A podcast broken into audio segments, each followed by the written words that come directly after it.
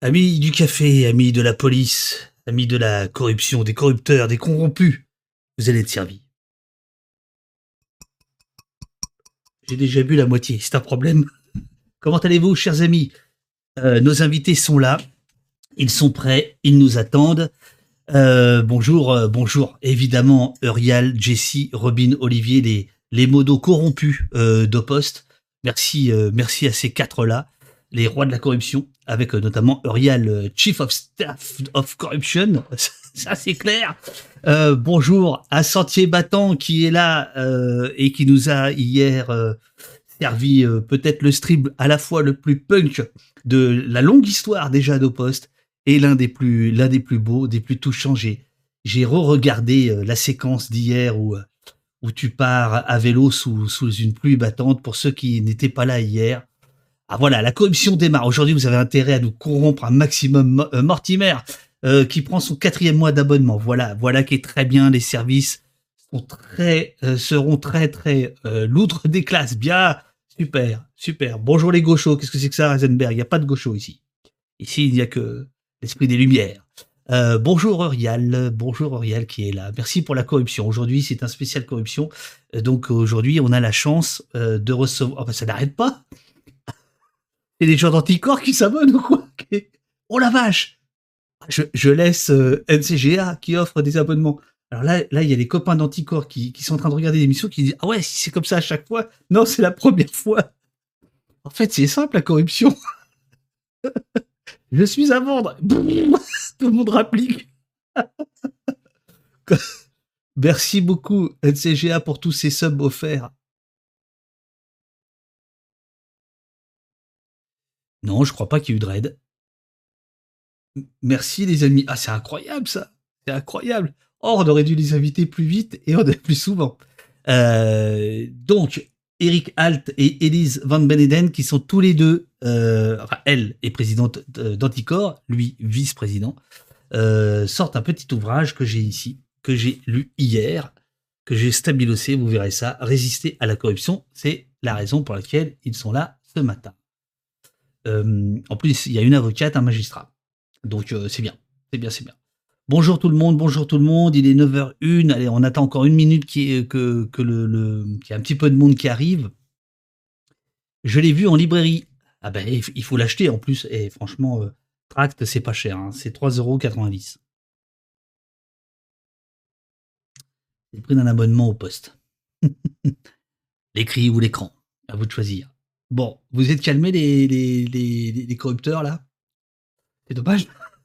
Bien, euh, donc aujourd'hui on va parler, de, corruption, état des lieux et puis euh, résistance et euh, solutions éventuellement comment comment on peut faire.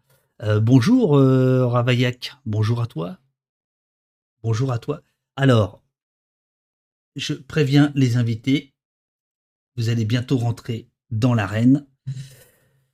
C'est le moment évidemment de se, de se tenir droit. Ils le font bien.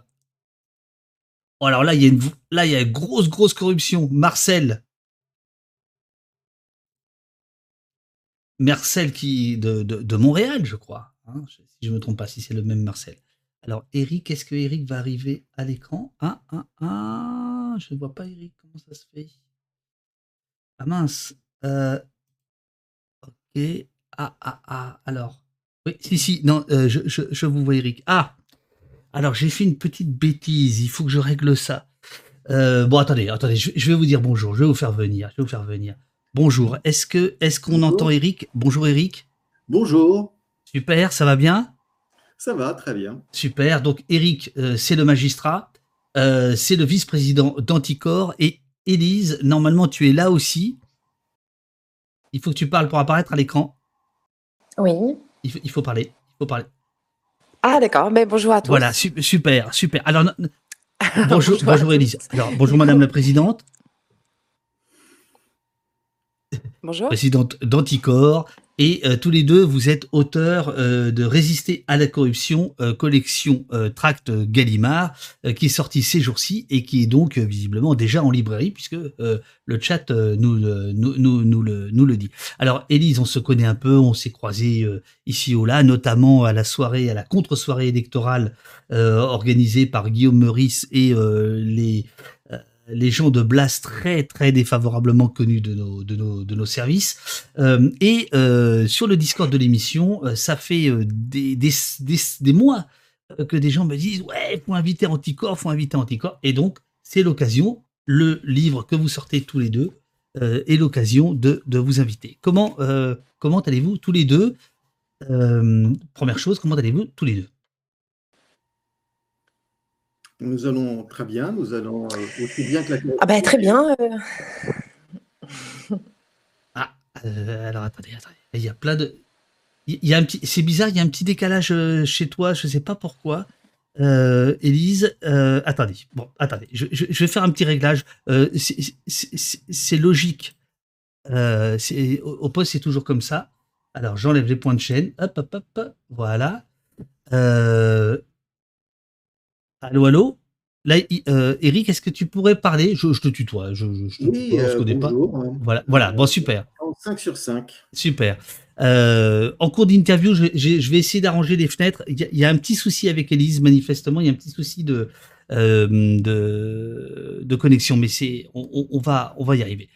Ce, livre, c'est un, c'est un magnifique condensé de ce qu'est la corruption, du mal qu'elle nous fait euh, et des solutions à apporter. C'est un livre dans la collection Track, donc c'est un livre qui est court, qui se lit en, une demi-heure, on, pourrait dire, et qui est extrêmement, un peu plus, une heure?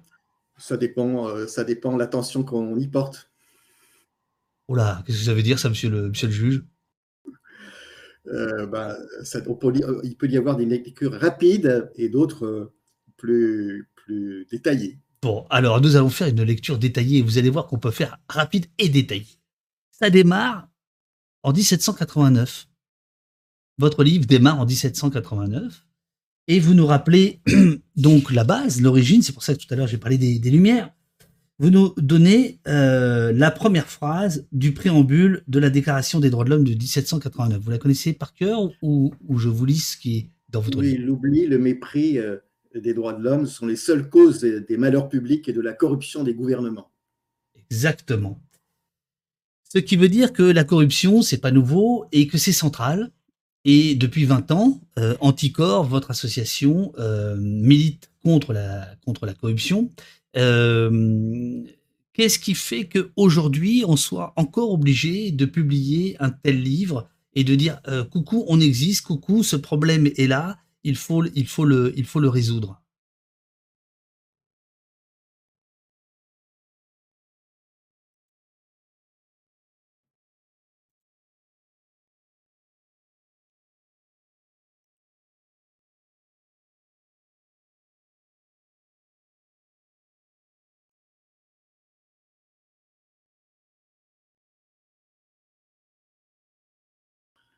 J'ajoute qu'effectivement, la Ve République n'aime pas les contre-pouvoirs. Donc, on a déjà un premier problème d'un Parlement qui ne joue pas entièrement son rôle, une justice qui est assez faible, euh, d'une société civile qui est, assez faible. Euh, et à cela s'ajoute aujourd'hui euh, une porosité entre l'économique et le politique. on voit avec les cabinets de conseil, mais on voit aussi avec ce système de tourniquet de personnes qui sont dans la fonction publique et dans la haute fonction publique généralement, euh, qui vont dans le privé, qui reviennent dans le public et qui en réalité servent avant tout leur intérêt propre. Servant leur intérêt propre, euh, il y a évidemment euh, une source de conflit d'intérêts considérable. Alors, C'est ce qu'on appelle le pantouflage. Voilà. C'est ça, le, le, pantouflage dont on parlera tout à l'heure, parce que ça, ça, arrive un peu plus tard dans votre, dans votre. Vous avez plein de trucs. Il y a le pantouflage, il y a le, le rétro, comment vous appelez ça déjà? Le rétro, pantouflage. Il y, a, le pantouflage, il y a le rétro pantouflage, il y a le tourniquet. Enfin, c'est sportif quand même la corruption. oui. Et on m'a demandé euh, hier euh, qu'est-ce que c'était que la concussion? Apparemment, c'est le, mot, euh, le mot qui a posé le plus de difficultés dans le livre. Absolument. Et c'est quoi? La concussion, c'est le fait d'autoriser une personne qui devrait payer quelque chose à l'État, à une collectivité, à ne pas le payer. C'est ça. C'est ça. Alors, euh, euh, je, vais vous laisser parler euh, tous les deux un, certain temps parce que je voudrais faire un petit réglage technique qui nécessite que je me concentre deux secondes sur, la technique, mais je vais, je vais vous lancer. Nous allons aller, nous allons aller. Alors, je vais vous montrer, je vais vous montrer comment, comment je travaille. décidément, il y a des problèmes ce matin. je, je, suis désolé. Alors, page 7, vous nous expliquez un point qui est extrêmement important et je trouve qui est très efficace dans votre, dans votre ouvrage. En fait, la corruption, ce n'est pas qu'une affaire de corrupteurs et de corrompus, c'est l'affaire de tous, comme dirait l'autre. Euh, vous nous expliquez, page 7, que nous sommes tous victimes, en fait, de, de, la corruption et que c'est à ce titre-là que vous vous interrogez et vous intervenez en tant qu'association. Vous avez un agrément, on va parler de, on va, on va parler de de, tout ça. Et euh, vous expliquez notamment que euh, un rapport européen a évalué le coût par an de la corruption à combien Vous l'avez en tête le, 120 milliards. 120 milliards. Pour, la France, c'est-à-dire 900, 900 milliards pour euh, l'ensemble des pays de l'Union européenne. 900 milliards. Alors, comment ce chiffre-là, on peut le trouver? Parce que c'est quand même un peu compliqué. Je veux dire, il n'y a pas. Euh, comment c'est évalué la corruption? Comment on peut arriver à ce chiffre astronomique? On verra tout à l'heure ce que ça représente par rapport au budget de différents ministères. Non, c'est le, Parlement européen qui a mandaté une société euh, pour faire un, rapport. Et euh, ce rapport, il est, il est disponible sur le site. Oui, en fait, c'est un, un, groupe parlementaire européen, qui est le groupe des Verts, qui a décidé de faire ce travail-là. Mais comment on fait C'est très difficile. Et puis le chiffre, euh, bien évidemment, qu'on n'est pas à 120 milliards euh, pile. Hein. C'est difficile euh, d'évaluer la corruption parce que c'est par nature un phénomène qui est très occulte. Donc on n'est pas en train de dire que le, chiffre est absolument vrai. Hein. C'est bien sûr une évaluation. Oui, oui bien sûr. Comment on fait? Bah, En fait, on, on, prend chaque petit phénomène et on les ajoute dire qu'en France, par exemple, euh, quand on prend les, marchés publics, bon, les marchés publics, c'est pas hyper sexy, mais en fait, c'est très important. Donc, un, marché public, c'est quand euh, l'État, une collectivité a besoin de, quelque chose de la part du privé. Ça veut dire acheter des choses ou euh, avoir des prestations de services. lorsque le, marché, le montant des produits ou des services qui sont rendus dépasse un certain seuil, eh bien, ils sont obligés de mettre en concurrence. Et c'est très important parce que ça permet de pas dépenser trop de sous euh, on met en concurrence les entreprises pour avoir euh, le la meilleure prestation au prix le plus euh, raisonnable. Et, du coup, il y a des grilles d'évaluation de, des offres qui sont déposées par les entreprises. Il y a des, des analyses qui sont imposées. Les dossiers d'analyse sont après l'attribution du marché public sont, bah, publics, sont des documents administratifs. On peut y accéder pour vérifier qu'il n'y a pas eu de ce qu'on appelle de favoritisme euh, voire euh, des intérêts privés, des personnes qui ont euh, pris la décision. tout ça pour s'assurer, enfin tenter de s'assurer qu'on dépense le moins d'argent public possible et qu'en gros, il n'y a pas de gaspillage. Et en France, par exemple, le, le montant lié aux marchés publics qui sont irréguliers est évalué à 5 milliards d'euros par an. Donc, vous prenez ça et puis vous ajoutez toutes, toutes les autres catégories et on arrive à ce chiffre qui effectivement est une évaluation si ça se trouve, c'est pire parce que, bah, en fait, nous, on découvre les choses euh, au fur et à mesure parce qu'il y a des lanceurs d'alerte qui, viennent nous voir et qui, nous alertent sur ces situations-là. Mais il y a probablement plein de marchés publics euh, qui vont pas du tout, dont on n'a pas connaissance. Donc, c'est évidemment une évaluation, mais elle est, suffisamment scandaleuse pour quand même qu'on s'y intéresse et qu'on se dise. Euh, bah, c'est de l'argent qui va pas où il devrait aller, il va pas dans les services publics, il va pas dans, il va pas à l'hôpital, il va pas dans la justice, il va pas dans l'éducation. Euh, donc euh, nous, en tant que citoyens, on, bah, on subit forcément un préjudice puisque on n'a pas des, on n'a pas les services publics qu'on devrait avoir. Et, euh, et, en plus de ça, bah, forcément, on, paye beaucoup d'impôts. On pourrait payer beaucoup moins d'impôts si on faisait la chasse, vraiment la chasse aux corrompus. Donc, vous voyez bien dans le livre, on, y a, on, tourne un peu toujours autour, mais on arrive toujours à cette question de dire est-ce qu'il y a une véritable volonté euh, du gouvernement de lutter contre la corruption. On s'interroge, on s'interroge euh, assez franchement. On s'interroge à plein de moments différents, euh, surtout au moment où on parle de la justice.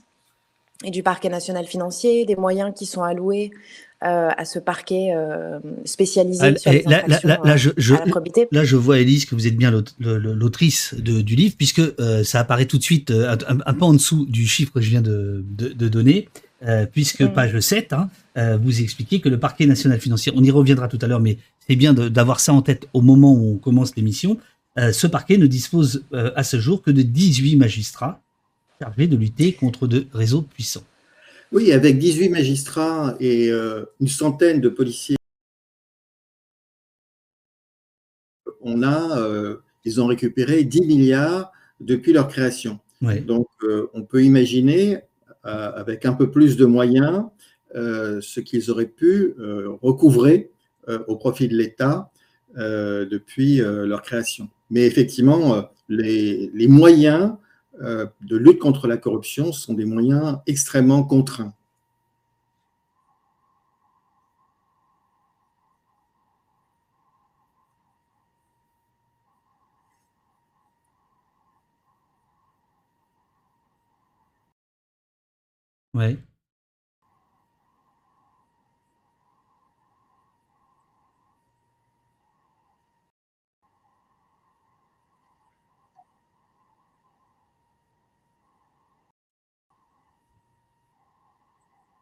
Alors, alors, euh, je, suis désolé, on, a, on a un problème. euh, J'ai à nouveau un petit problème euh, technique.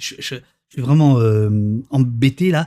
Euh, il, faut, il faut que je, il faut que je fasse des petits, des petits réglages techniques.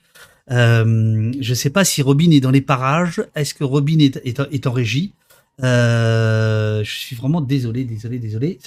C'est pas de votre côté, c'est du mien. À l'instant, là, on vous entend plus. Il faut que je règle, il faut que je règle ça. Est-ce que, est-ce que vous pouvez prendre, est-ce qu'on peut prendre deux minutes le temps que je fasse ça? Le Oui, mieux possible je, suis- je suis vraiment désolé. Euh, je, je vais, je vais, euh, je vais, je vais vous couper deux secondes. Je suis, je suis, je suis embêté là. Je suis désolé. À, t- à- à tout de suite, à tout de suite, à tout de suite. Tout de suite. Donc moi je reste là, tac tac tac, je sais pas ce qui se passe. Euh, les amis, restez, restez à l'écoute. Il faut que je règle le problème. Est-ce que, est-ce que la régie peut me dire si Robin pourrait être là ou pas? Euh, Alors, hop. Ça différemment. Tant pis. Password, codec, H264, SAS, Feline, Animate, tac, tac, tac. Ok. Là, non, c'est toujours ça. Euh, Pourquoi c'est ça? Pourquoi c'est ça Ok. Euh, Élise, est-ce que, vous pouvez parler juste pour que je vois si je, vous vois à l'écran?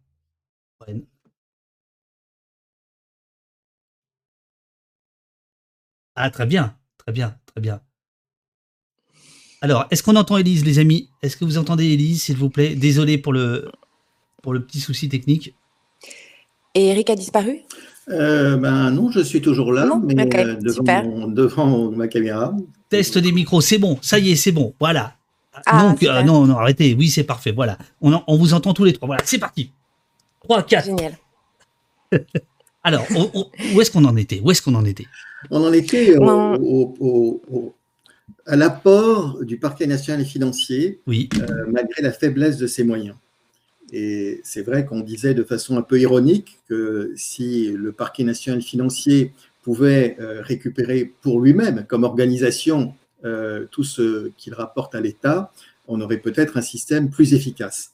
Euh, Mm. Même si le parquet, a une conc- le parquet national a une compétence concurrente avec d'autres juridictions, c'est quand même lui euh, qui concentre les affaires complexes, les affaires difficiles.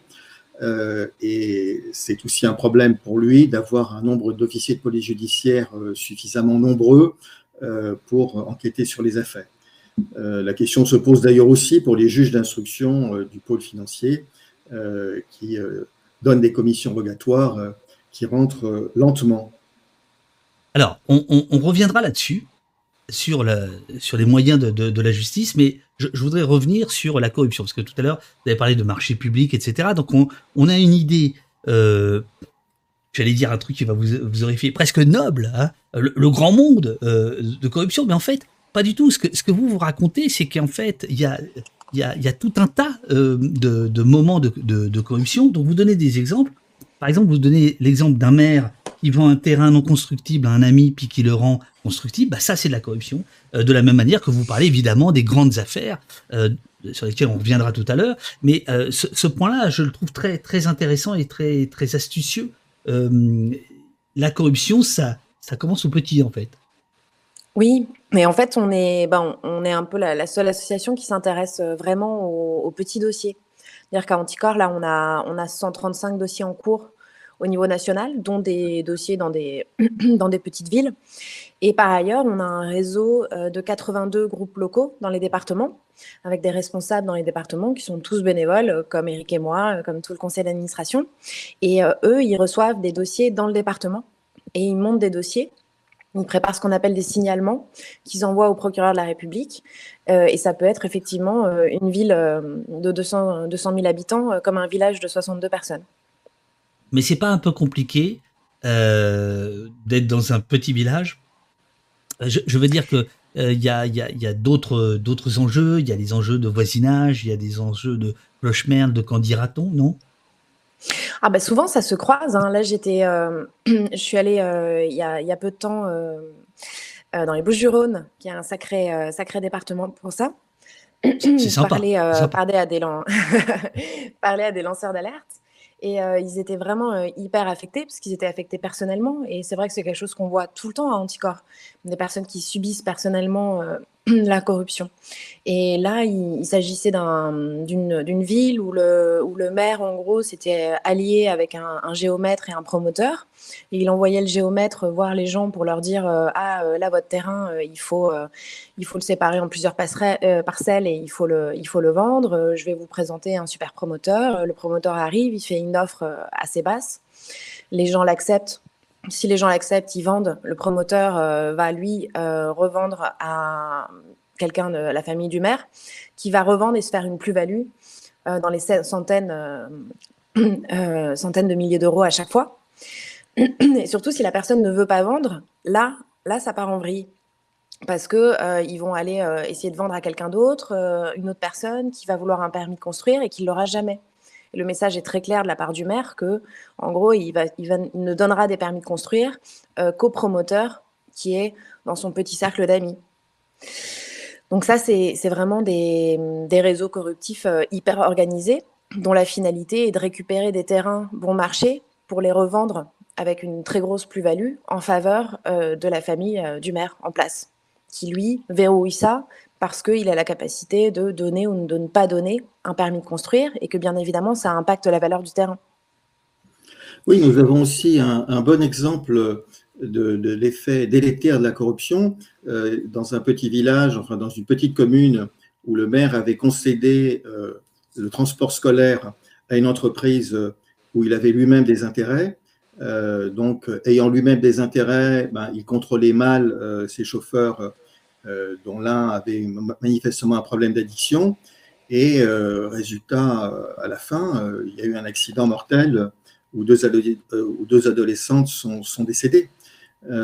donc, il y a à la fois un problème de favoritisme dans l'octroi du marché, et puis il y a des conséquences qui sont parfois délétères. Alors, est-ce que, est que vous suivez le chat en même temps ou pas? Sinon, je vous remonte les, les questions l'un et l'autre, ou c'est compliqué pour vous? Euh, bah, disons, euh, on peut, euh, si vous C'est dur, hein, c'est un métier, hein, c'est un métier. Hein. ah non, non, pas du tout. alors, par exemple, Skatine Berg vous demande est-ce que le clientélisme est à considérer comme de la corruption? Et Pimo vous demande est-ce que tout ce qui passe sous les seuils des marchés est hors radar, même si les montants sont plus faibles?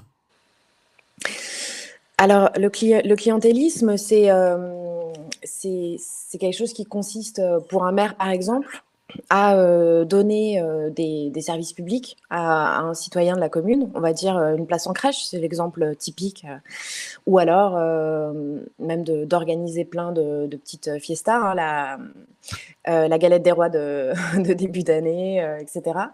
En gros, ça, consiste à, prendre les services publics qu'en tant que personne en charge d'une mission de service public, donc le maire ou autre, on est là pour donner, et à en faire un espèce de privilège qu'on donnerait à des personnes qui, du coup, bah, nous sont redevables. Et en fait, il y a, y a, des gens comme ça qui s'organisent, espèce de baronnie, où, où ils, distribuent des services publics, les gens leur, leur sont redevables, donc votent pour eux. Sauf que la réalité, c'est que c'est leur rôle d'assurer les services publics dans, la, dans la commune, dans la collectivité. C'est une espèce de capture mmh des services publics pour rester en place en faisant croire qu'on rend service à tout le monde. Et il y a évidemment bah, la galette des rois, etc. Donc, ce n'est pas une infraction pénale, c'est juste, un, juste un détournement en fait de, la, mission du maire ou, de l'élu qui, est très, dommageable. Donc, il faut, en fait, pour éviter le clientélisme, il faut favoriser les services publics. Ça veut dire aussi que bah, il faut récupérer cet argent qui ne va pas où il, doit aller pour avoir des services publics plus efficaces, pour qu'ils ne soient pas bah, rares et que les citoyens n'aient pas à aller quémander une place en crèche, etc. Et sur la deuxième question, tu veux répondre, Eric, peut-être? Sur les, marchés publics. Ils sont bons, ça y est, ils, sont chauds, ils sont chauds. Techniquement, c'est bon. Là, ils sont chauds, euh, ils se répondent l'un l'autre. C'est bon, c'est parti. c'est parti. Puis bon, comme il y a 400 personnes, ça tombe bien. Euh, ça, part, ça part. C'est bon. On, vous écoute, on vous écoute. Allez-y, allez-y. On a baissé la garde en matière de marchés publics avec la loi ASAP. C'est-à-dire qu'on a augmenté euh, le champ des marchés négociés. Euh, et ensuite, euh, pour ce qui passe euh, en dessous des radars, ben, parfois il y a même des marchés très importants qui passent en dessous des radars, qui ne sont pas contrôlés, qui, sont, qui, ne font pas l'objet de concurrence. Nous en citons quelques exemples dans l'ouvrage. par exemple, Health Data Hub, la plateforme des données de santé publique, a été concédée sans mise en concurrence à Microsoft, ce qui veut dire que non seulement il y a un problème de favoritisme, éventuellement la justice en est saisie par Anticor, euh, mais qu'il y a aussi la possibilité que ces données soient euh, stockées aux États-Unis et donc ne soient pas soumises aux mêmes euh, réglementations contraignantes qu'en Europe. Ce sont des données de santé publique, ce sont des données sensibles.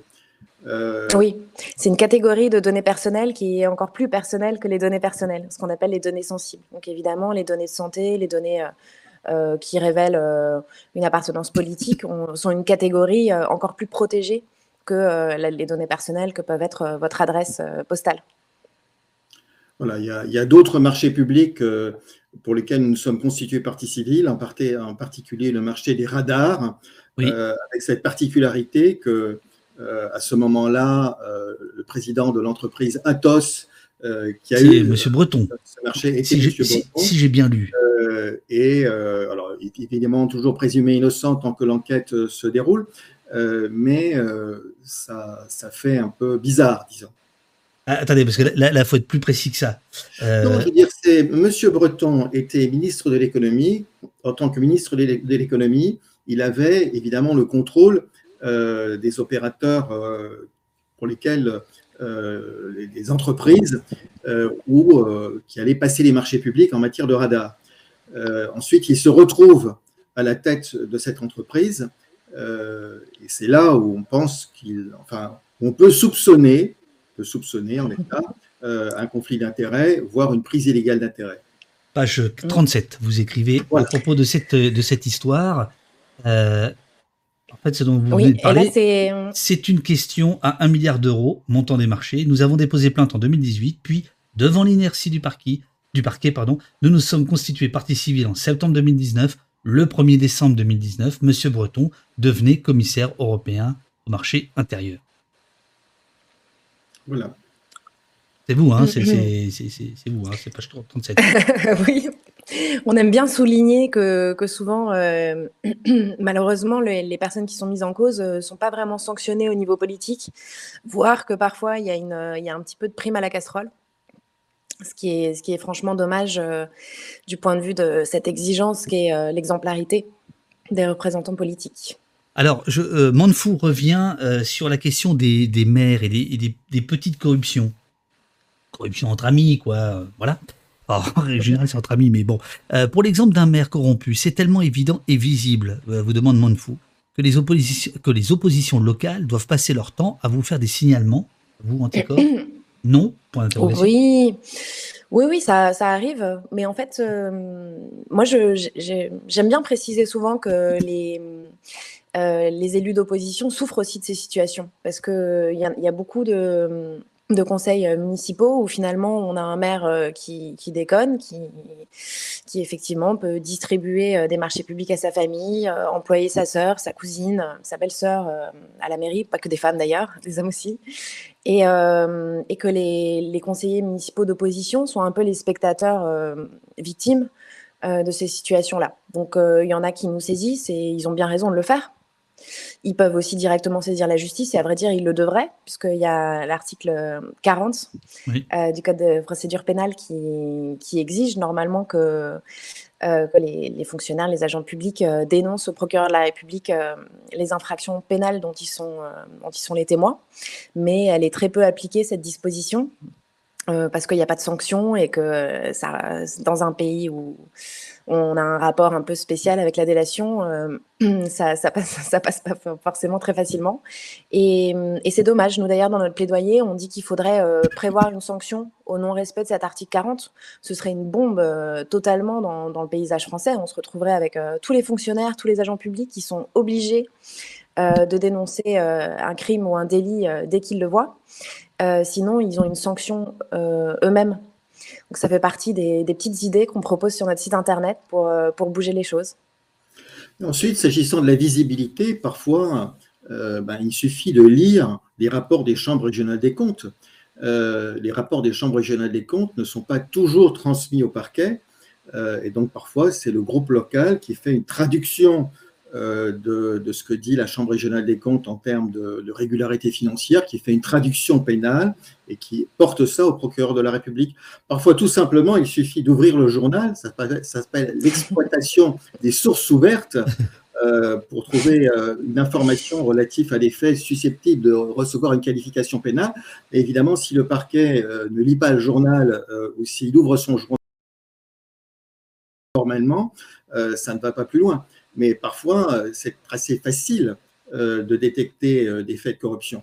Euh, encore une fois, à Anticor, nous, ne sommes pas des détectives privés, euh, mais en revanche, c'est vrai qu'il nous arrive de lire le journal et de, lire les rapports des chambres régionales des comptes. Alors, cher Eric, c'est très bien parce que euh, tout le monde ne connaît pas, même si à mon avis il y a une grande euh, proportion de gens qui nous écoutent là, qui, vous connaissent, mais quand même il faut un peu expliquer euh, qui, qui, qui vous êtes, Anticor.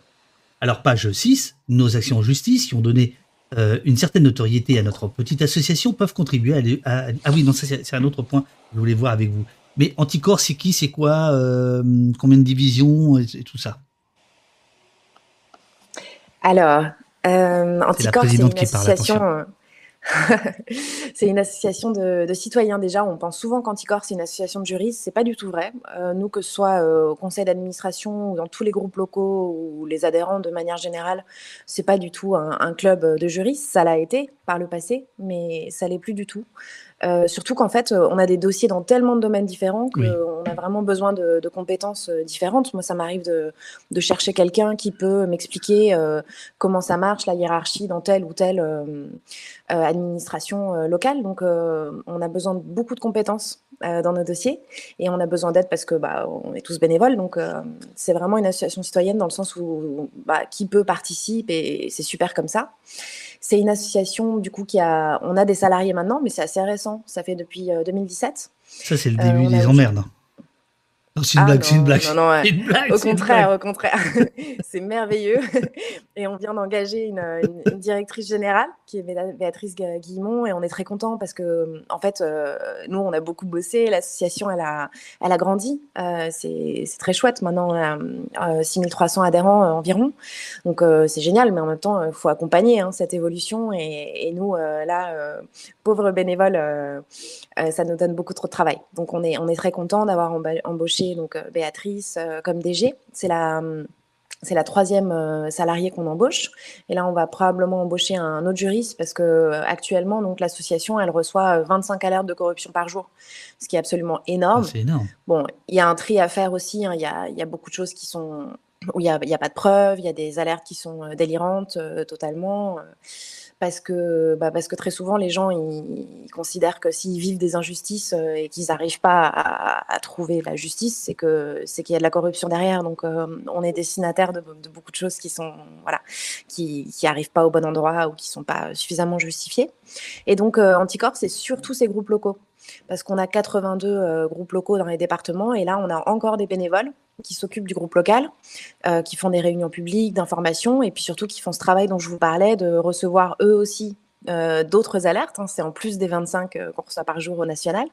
Ils reçoivent eux d'autres alertes locales, et souvent ils montent un petit groupe de personnes, juristes ou pas, qui va étudier les dossiers et qui va euh, faire un, préparer une, un signalement qui font remonter au national. Et là, on a nos juristes euh, qui vont euh, relire le signalement, dire OK, c'est bon, non, il faut faire obtenir tel document via une demande de document administratif. Voilà, faire un dossier solide pour l'envoyer au procureur de la République qui va ou pas ouvrir une enquête préliminaire. Et puis, bah, on fait plein d'autres choses. On fait surtout des interventions dans les lycées, à la fac, dans les écoles. Euh, pour, en, pour en parler euh, à tous ces futurs citoyens qui arrivent là. Parce que, euh, bah, parce que l'éducation changera les, les, prochaines générations et que c'est peut-être voilà, plus facile d'expliquer à, à, des lycéens quel est le problème qu'à des, des adultes qui ont déjà leur idée toute faite là-dessus, mais on renonce pas non plus à ça. Choucroute Master, et... Choucroute Master, je suis désolé hein, pour les pseudos, mais c'est comme ça. Hein. Choucroute Master, que je, que je, salue, euh, pose la question. On peut présenter un intérêt pour Anticorps quand on ne connaît rien? C'est-à-dire qu'est-ce qu'on peut être bénévole euh, quand on ne connaît absolument rien, tout ça, mais on est intéressé? Ah bah oui, bah, de toute façon, on fait, on fait pas que du juridique sur les dossiers. Hein. On organise euh, des événements, on a besoin de, gens tout le temps en fait pour, pour aider sur plein de choses, sur la communication, sur l'animation, sur l'organisation d'événements. Là, on va faire, on va bientôt fêter les 20 ans d'Anticorps on a besoin de personnes, euh, sais pas, de vidéastes, euh, euh, puis bon, de gens peut-être qui ont des qui ont des idées, des réseaux, des manières de faire parler de nous, parce que bon, franchement, on est on est on est même pas 7000 7000 adhérents. Moi, je pense qu'on devrait être 300 000, hein, vu le sujet et vu que normalement normalement la lutte contre la corruption devrait plutôt faire l'unanimité. Donc euh, oui, on a besoin de force pour, euh, parler de, nos combats. Et puis c'est des, des, sujets qui sont souvent un peu, euh, un peu complexes. Donc voilà, Eric est magistrat, moi je suis avocate. on a besoin aussi de personnes qui nous disent bah, peut-être faut, faut formuler les choses autrement. Donc voilà, on a besoin d'aide tout le temps. Et puis de toute façon, on peut aussi juste adhérer, c'est 35 euros par an. et bah, nous, ça nous permet de payer nos salariés parce que par ailleurs, on a pas de subvention publique, euh, pas de dons d'entreprise. Donc, euh, on a beaucoup, beaucoup par choix, Par choix, je euh, présume. Oui, oui, bien sûr. Bah là, on vient de l'inscrire dans les statuts. Donc là, on l'a gravé dans le marbre. Anticor sera pour toujours, jusqu'à ce qu'il y ait une autre modification statutaire, une association extrêmement indépendante. Même les dons des particuliers sont plafonnés. Donc, on fait un choix qui, qui est une garantie d'indépendance, mais ça veut dire aussi qu'on a besoin que beaucoup, beaucoup de, de citoyens adhèrent et nous aident même si c'est 35 euros, euh, mais bon, il y a une réduction d'impôt, tout ça. On, connaît le, on, connaît le principe ici, euh, c'est pareil. Euh, Eric, il y a la question de l'agrément, et ensuite on reviendra sur, sur la corruption, mais là on, reste sur Anticor. Anticor a un agrément, il y a trois associations en France qui ont cet agrément qui vous permet d'acter en justice, c'est bien ça? Oui, tout à fait. Alors en, réalité, en, en 2013, euh, après le scandale Cahuzac, euh, s'est posé euh, la question d'un certain nombre de mesures législatives à prendre. le pouvoir, à l'époque, n'a pas eu l'énergie politique suffisante pour conduire la réforme constitutionnelle et rendre les procureurs indépendants, totalement indépendants du ministre de la Justice. Mais nous avions déjà, et Transparency également, avait déjà un certain nombre d'actions qui avaient été reconnues par la justice, mais c'est vrai qu'à cette époque-là, il fallait action par action faire preuve de notre intérêt à agir, parce que le grand paradoxe, c'est que même si la corruption concerne tous les citoyens, en réalité, comme ça concerne tous les citoyens, personne n'a un intérêt juridique à agir. Euh, si le parquet n'agit pas, personne n'a un intérêt juridique à agir. Et l'apport de cette loi de 2013 est de dire lorsqu'une association est agréée, elle peut se constituer partie civile. Et par exemple, si le parquet hésite à, lancer des poursuites, eh bien, nous pouvons porter ce dossier devant un juge d'instruction. Et le juge d'instruction, lui, est indépendant et peut conduire l'enquête, peut participer ainsi, aider à la manifestation de la vérité.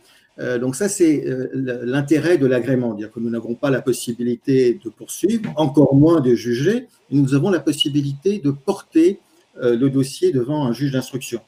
Alors, qui est, il faut le rappeler, qui est, qui, est constitutionnellement indépendant. Hein, c'est ce, que vous écrivez.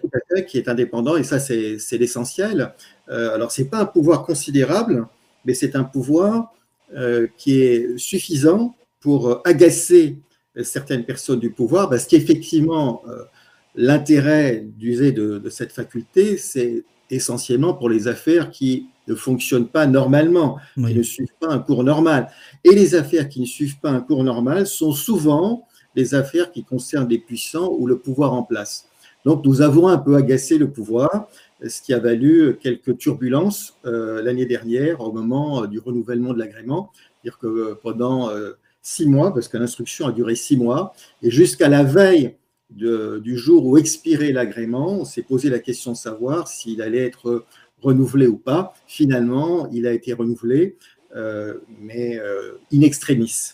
Par, euh, par courtoisie, Reisenberg vous demande quelles sont les deux autres associations qui peuvent... Transparency International et, et, Sherpa. Sherpa, qui est une association qui lutte contre les crimes économiques et, la responsabilité sociale des entreprises. Euh, Antiope, euh, vous dit une association de premier plan euh, qui œuvre contre la corruption comme Anticor ne risque-t-elle pas une infiltration en son sein afin de la déstabiliser? Quelle vigilance avez-vous contre cela? Bien, nous avons, oui, alors Élise va compléter, nous, nous avons un certain nombre de mesures euh, d'abord, euh, la déclaration d'intérêt euh, de chacun qui adhère à l'association, la, nécessité d'avoir une certaine ancienneté pour accéder. Vous ne faites pas comme pour les ministres, vous, regardez ce qui s'est passé avant. C'est exactement, exactement sur le même registre. la nécessité d'avoir une certaine ancienneté pour voter à l'Assemblée générale, la nécessité d'avoir une certaine ancienneté pour accéder à des postes euh, de, responsabilité dans l'association. Euh, voilà, donc, euh, et ensuite, c'est vrai que le nombre, plus nous sommes nombreux, plus c'est difficile de nous infiltrer. cela dit, même si l'infiltration n'est pas le problème majeur, il y a quand même eu, au moment du renouvellement de l'agrément, des tentatives de déstabilisation.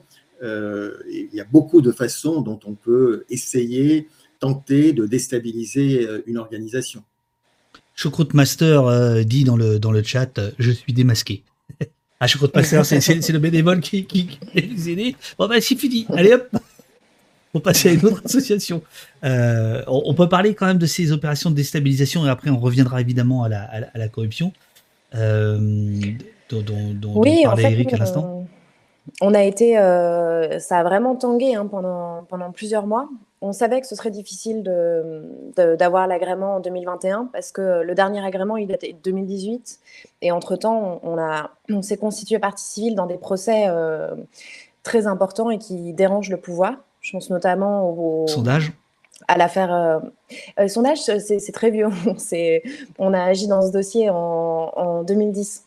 c'est juste qu'il a mis 11 ah ans à être jugé. Mais on en parle dans le livre parce que, parce que le contexte est vachement intéressant et que ça démontre vraiment à quel point euh, il y a un sentiment d'impunité très très fort dans cette classe politique. Et c'était euh, génial d'assister à, ce procès. Et c'est d'ailleurs aussi ce que permet l'agrément et qui est hyper fort symboliquement.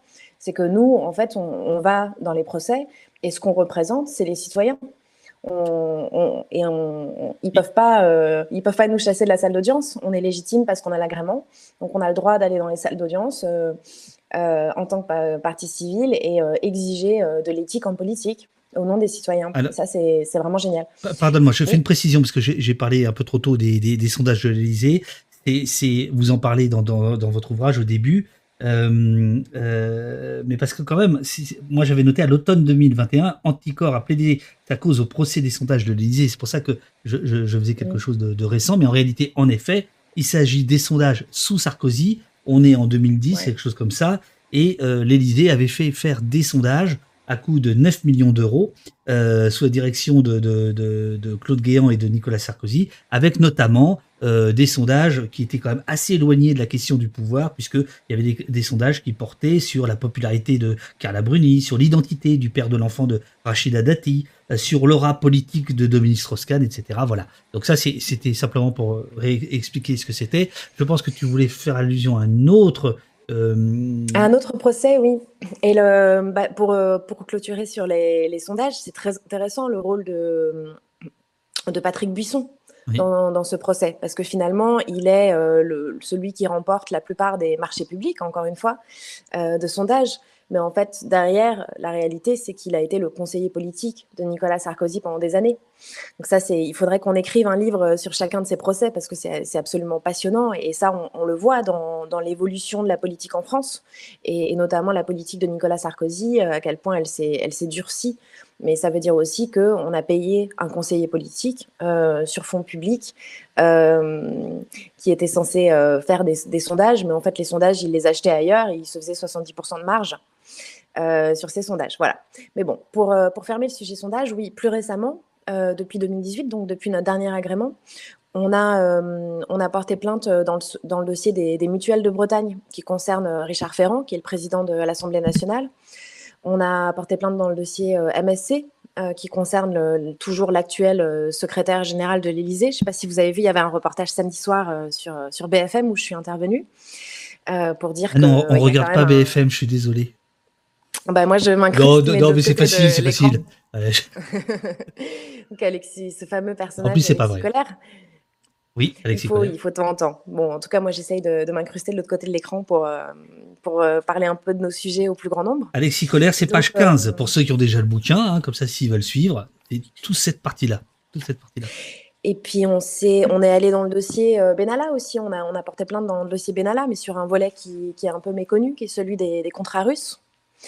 Euh, tout ça, on en parle sur notre site internet. Si vous allez sur la, la page affaires, il y a une explication de presque tous les dossiers, parce qu'on n'est pas à jour, mais presque tous les dossiers dans lesquels on est. Et donc là, on est quand même allé dans des gros, dossiers qui dérangent directement euh, le président de la République. Donc, euh, on savait que ce serait dur, mais on n'avait pas du tout anticipé que ce serait dur à ce point-là, parce que ça a été un, un raz-de-marée, un raz-de-marée gigantesque pour nous.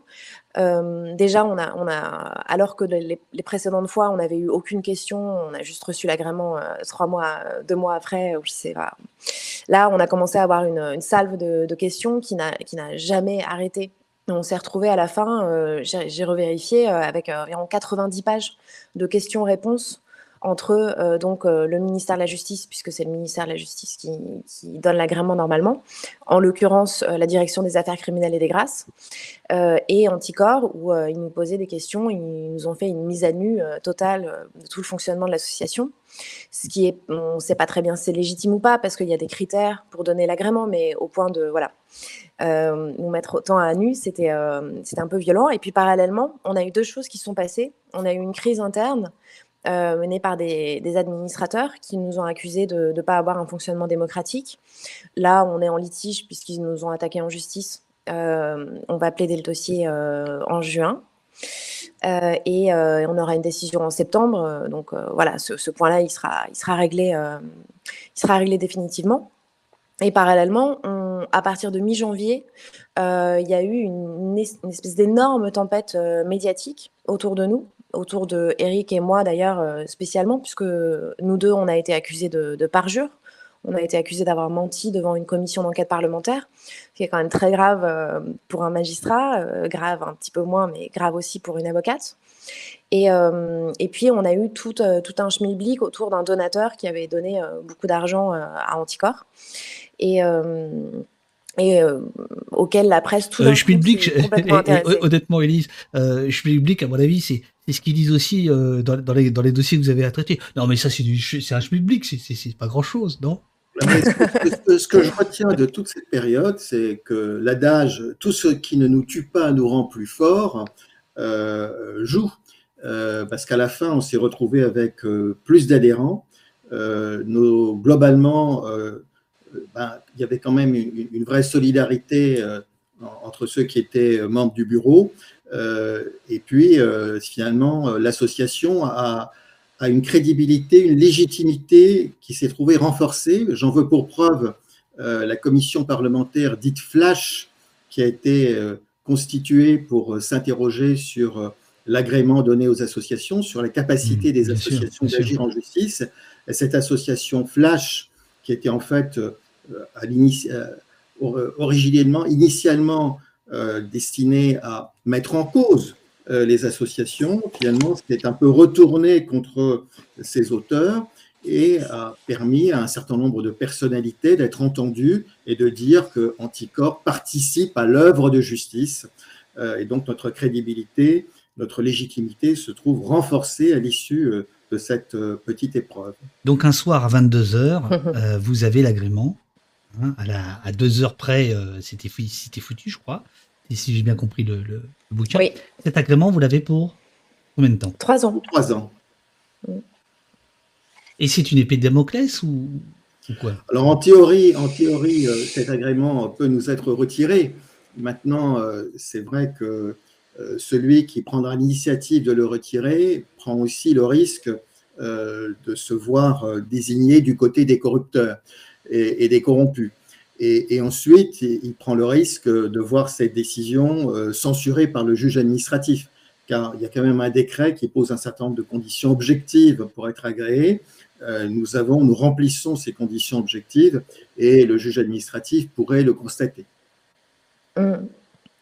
Moi, ce que je retiens de cette tempête, ça a été un petit peu dur euh, pour les dirigeants d'Anticor, mais... C'est ce que vous demande Manfuskank, notamment. Euh, comment avez-vous vécu la pression sur le fait, enfin, euh, autour de, de l'agrément? Manfuskank, qui est un des auteurs, un des compositeurs des musiques d'Opost. C'est pour ça que je le cite et je le salue. Je suis très content qu'il soit là. C'est très rare. C'est le veto pour vous, là. Il y, a, il y, a, beaucoup de gens qui sont le veto pour vous, là. Attention. Donc euh, bah, on l'a, ça a été vachement dur. Euh, c'est une question de personnalité. Hein. Moi, j'ai tendance à, à tenir euh, pendant la tempête et après la, période de décompression est, est plus importante, ouais, un peu plus dure.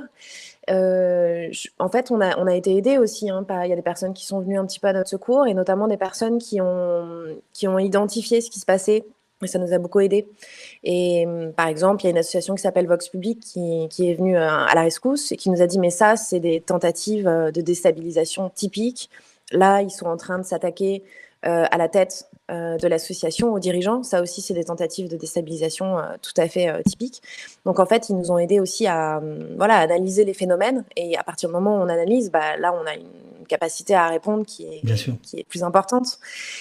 Et, puis finalement, dans ce truc-là, on, quand même, on a quand même pris conscience euh, que, cette petite association, on l'écrit dans le bouquin, qui était euh, effectivement à sa création un petit peu un club de juristes, était devenue beaucoup, beaucoup plus. Et qu'on avait vraiment énormément euh, dérangé le, pouvoir. Et qu'en en faisant ça, on était devenu une sorte de contre-pouvoir. Et, et c'était très agréable aussi que les citoyens se mobilisent parce qu'ils n'ont pas été dupes de tout ça. Et c'est vrai que de manière générale, euh, au-delà du cas d'anticorps, quand il y a un contre-pouvoir qui est attaqué, il faut quand même se demander euh, s'il n'est pas attaqué pour le rôle qu'il a euh, de contre-pouvoir. Ça ne veut pas dire qu'on doit tout passer, et nous, on s'est expliqué surtout hein, toutes les accusations dont on était l'objet, mais il faut s'inquiéter quand un contre-pouvoir est attaqué. Et oh, c'est la raison pour laquelle vous êtes ici, parce que nous, on aime bien les contre-pouvoirs, surtout ceux qui sont plutôt à gauche, parce qu'il n'y en a pas beaucoup. Il y en a de moins en moins. c'est pas le cas d'Anticorps en fait. Hein, euh. Nous, on est, euh, on a des dossiers euh, contre des gens de gauche, bien sûr, des gens de droite. Bien sûr, non, non. C'est peut-être décevant, mais ah non, pas du tout. Non. la corruption n'est pas de droite. Hein. Bien sûr. Non, non, bien sûr. non, que, alors peut-être que je me gourre. Pour moi, vous êtes animé par une, par une vision de la justice euh, fiscale et sociale. Donc, c'est ce qui vous anime, c'est une idée de gauche. Mais après, que vous tapiez euh, gauche ou droite, c'est normal. Enfin, je veux dire, là, sinon, ça n'aurait aucun sens. On est sur, euh, sur une, une position qui est une position de transformation sociale. Parce qu'en réalité, c'est ce que nous disons, la corruption, certes, elle est emblématique parce que certaines personnalités l'incarnent, ce qui justifie qu'on se constitue dans certaines affaires. Mais en réalité, le problème, il est systémique, il est global. Et donc, pour remédier à ce problème systémique, nous donnons un certain nombre d'armes aux citoyens. Euh, et, l'ouvrage, les, solutions qu'on esquisse, les recommandations qu'on formule, sont autant, d'armes qui rappelle aux citoyens qu'en réalité, tout le pouvoir en démocratie, en principe, vient du citoyen. Il peut s'emparer de ses armes et, ne pas se résigner à subir la corruption, c'est-à-dire à, subir des impôts plus élevés, des services publics dégradés, alors qu'il pourrait en être différemment. Euh, et donc ces armes, euh, oui, elles peuvent, pour certaines d'entre elles, elles peuvent faire l'objet d'évolutions législatives. Euh, pour d'autres, bah, elles existent déjà et il appartient aux citoyens de s'en servir. Didi Blue vous, demande, Alexis Collère, dont, Élise a parlé tout à l'heure, et Éric Dupont-Moretti, dont, on n'a pas parlé, mais euh, qui est également dans votre euh, champ d'investigation, étant maintenu et votre agrément courant donc jusqu'en avril 2024, craignez-vous de revivre des difficultés rencontrées en 2021 ah, c'est possible, mais alors là, euh, on est prêt. on, est, on, est, prêt. Et, là, il y, a vraiment eu un soutien des citoyens qui a été très fort. Tant qu'il y aura ce soutien-là, je ne pense pas qu'on pourra nous attaquer. Euh, donc, euh, bon, ça, ça, plaide aussi pour euh, rejoindre Anticor. Si vous voulez pas adhérer, gardez un œil sur notre agrément et sur ce qui se passe. Mais on, sait très bien comment se battre maintenant et on, se battra de nouveau s'il le faut. J'en viens à la deuxième partie de, de, votre ouvrage, Les mots de la démocratie, le financement politique corrompu par l'argent privé. Vous rappelez que depuis 1988, les comptes de campagne sont réglementé, euh, mais en fait tout ça est très très en deçà de ce que vous voudriez. D'ailleurs, euh, je crois qu'un peu plus loin vous vous, expliquez page 22, me semble-t-il, un, projet de réforme que, que vous vouliez faire pour les, pour les comptes de campagne, etc.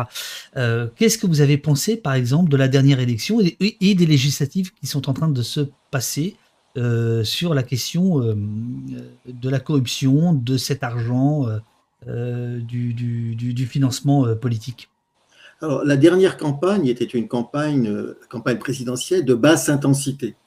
ce qui laisse d'ailleurs penser que la campagne législative pourrait ne pas être une campagne de simple validation et qu'il pourrait y avoir des choses plus intéressantes que la validation de l'élection présidentielle ou législative.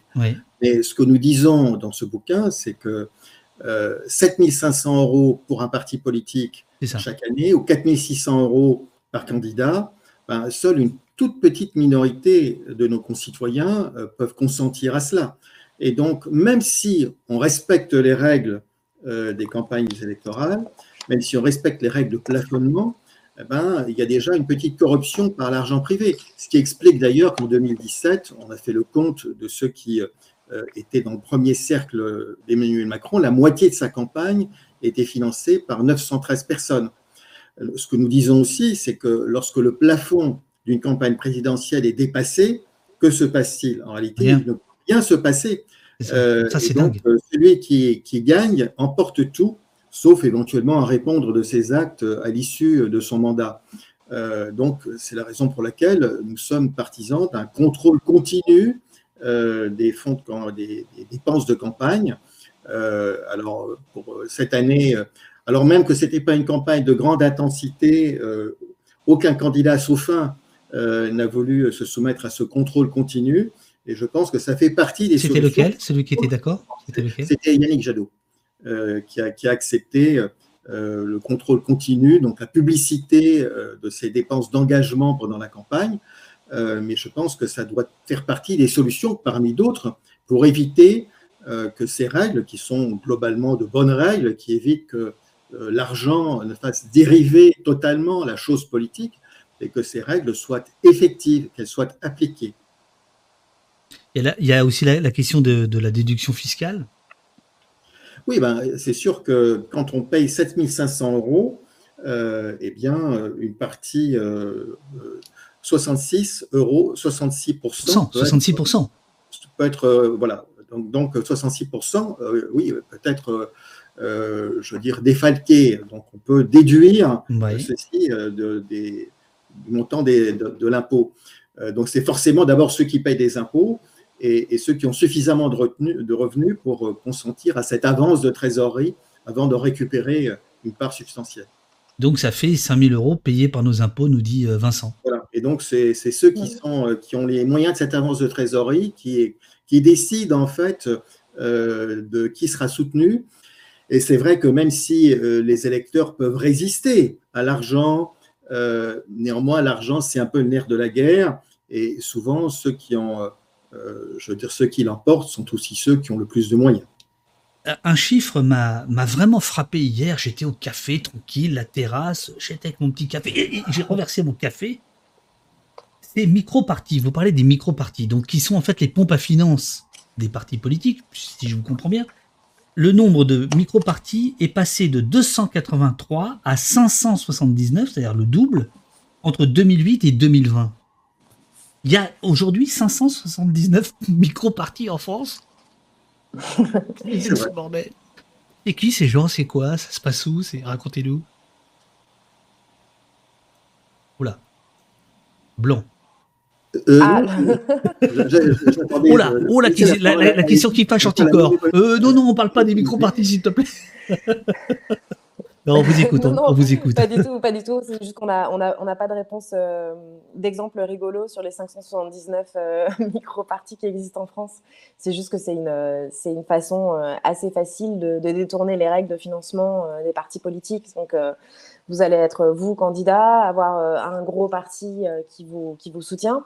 Et puis, par ailleurs, vous pouvez avoir plusieurs micro-partis, comme le dit la Commission nationale des comptes de campagne, qui ont euh, aucune euh, existence réelle, c'est-à-dire que ils ont peut-être même pas de candidat, ils ne portent euh, pas spécialement de, propositions, ils n'ont pas cette activité politique qu'on attend d'eux, mais ils ont le statut de, de, parti politique, ce qui fait que eux peuvent donner à un candidat. Donc en fait, via les micro-partis, via les micro-partis, on fait remonter des sous. Mais ça, c'est un détournement. Euh, des règles. C'est un détournement légal, mais c'est un détournement.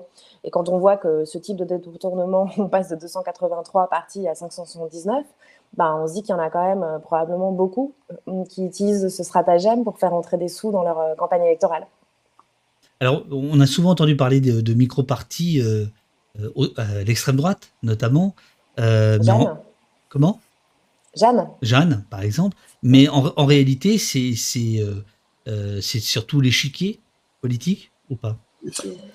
Oui. On a entendu, un, on a entendu un bien sûr. Politique, hein, ça permet à, une personnalité politique euh, d'avoir euh, des fonds et, euh, à, lui seul et, ensuite hein, de, construire un rapport de force avec une formation politique plus importante si il doit être candidat ou agir au sein de cette formation politique la plus importante. Avez-vous euh, travaillé sur la pression politique, vous demande Natla Gitane, exercée par les régions sur les acteurs du monde culturel? Peut-être que c'est pas votre champ non plus. Ah bah, tout est notre champ hein, si ça concerne, euh, ça concerne des, infractions à la probité, ce qu'on appelle des infractions à la probité. Oui. Donc s'il y a un dossier derrière, n'hésitez pas à nous l'envoyer. Mais non, euh, actuellement dans les, dans les procès qu'on a en cours, je ne vois pas spécialement euh, d'affaires qui concernent le euh, financement de la culture au niveau de la région, mais euh, on serait ravis. En fait, Anticor est un peu limité par, par des infractions pénales. C'est-à-dire que nous, l'agrément qu'on a, il, nous sert à nous constituer partie civile sur de la, donc la corruption au sens du code pénal, c'est-à-dire un maire qui accepte telle, telle somme d'argent, tel avantage pour faire quelque chose, le trafic d'influence, qui est à peu près pareil, sauf que le maire ne fait pas quelque chose lui-même. Il joue de son influence pour débloquer euh, un avantage ailleurs. Euh, on travaille sur le détournement de fonds publics, qui consiste à bah, prendre, de l'argent public, euh, le mettre dans ses poches, les poches de ses copains, de sa famille, ou alors sous une forme assez connue qui est le détournement d'assistants parlementaires, c'est-à-dire demander à un assistant parlementaire de travailler bah, pour soi-même ou pour le parti politique, alors qu'il ne devrait pas, évidemment. On travaille sur la prise illégale d'intérêt, qui consiste à avoir un intérêt personnel quand on prend une décision euh, dans le cadre d'une mission de service public. La concussion, on en a parlé tout à l'heure. Euh, on travaille sur le détournement de fonds publics par négligence, euh, même s'il est hors, en dehors de notre agrément, malheureusement, qui consiste à, prendre de très mauvaises décisions financières pour, pour l'État ou les collectivités. Euh, et on travaille sur le favoritisme, donc qui consiste à ne pas respecter les règles euh, de mise en concurrence dans les marchés publics. Et notamment, euh, vous travaillez sur la question des lobbies. Page 23, page 24, une démocratie sous influence. Alors, par exemple, vous donnez le gestionnaire d'actifs BlackRock qui a mené une intense campagne de lobbying en faveur de la réforme des retraites. et c'était quoi leur lobbying? C'est un gestionnaire d'actifs qui avait un intérêt indirect euh, à la réforme des retraites, puisqu'effectivement, euh, les fonds auraient été placés euh, à BlackRock avec d'autres gestionnaires d'actifs, mais notamment à BlackRock. Et dans la loi Pacte, l'étude d'impact de cette loi nous dit que on passerait donc d'un système de retraite par répartition à un système d'épargne retraite qui a 29 milliards qui sont déjà passés euh, ne serait-ce que par les dispositions euh, qui sont dans la loi Pacte, avant même d'attendre la grande réforme des retraites.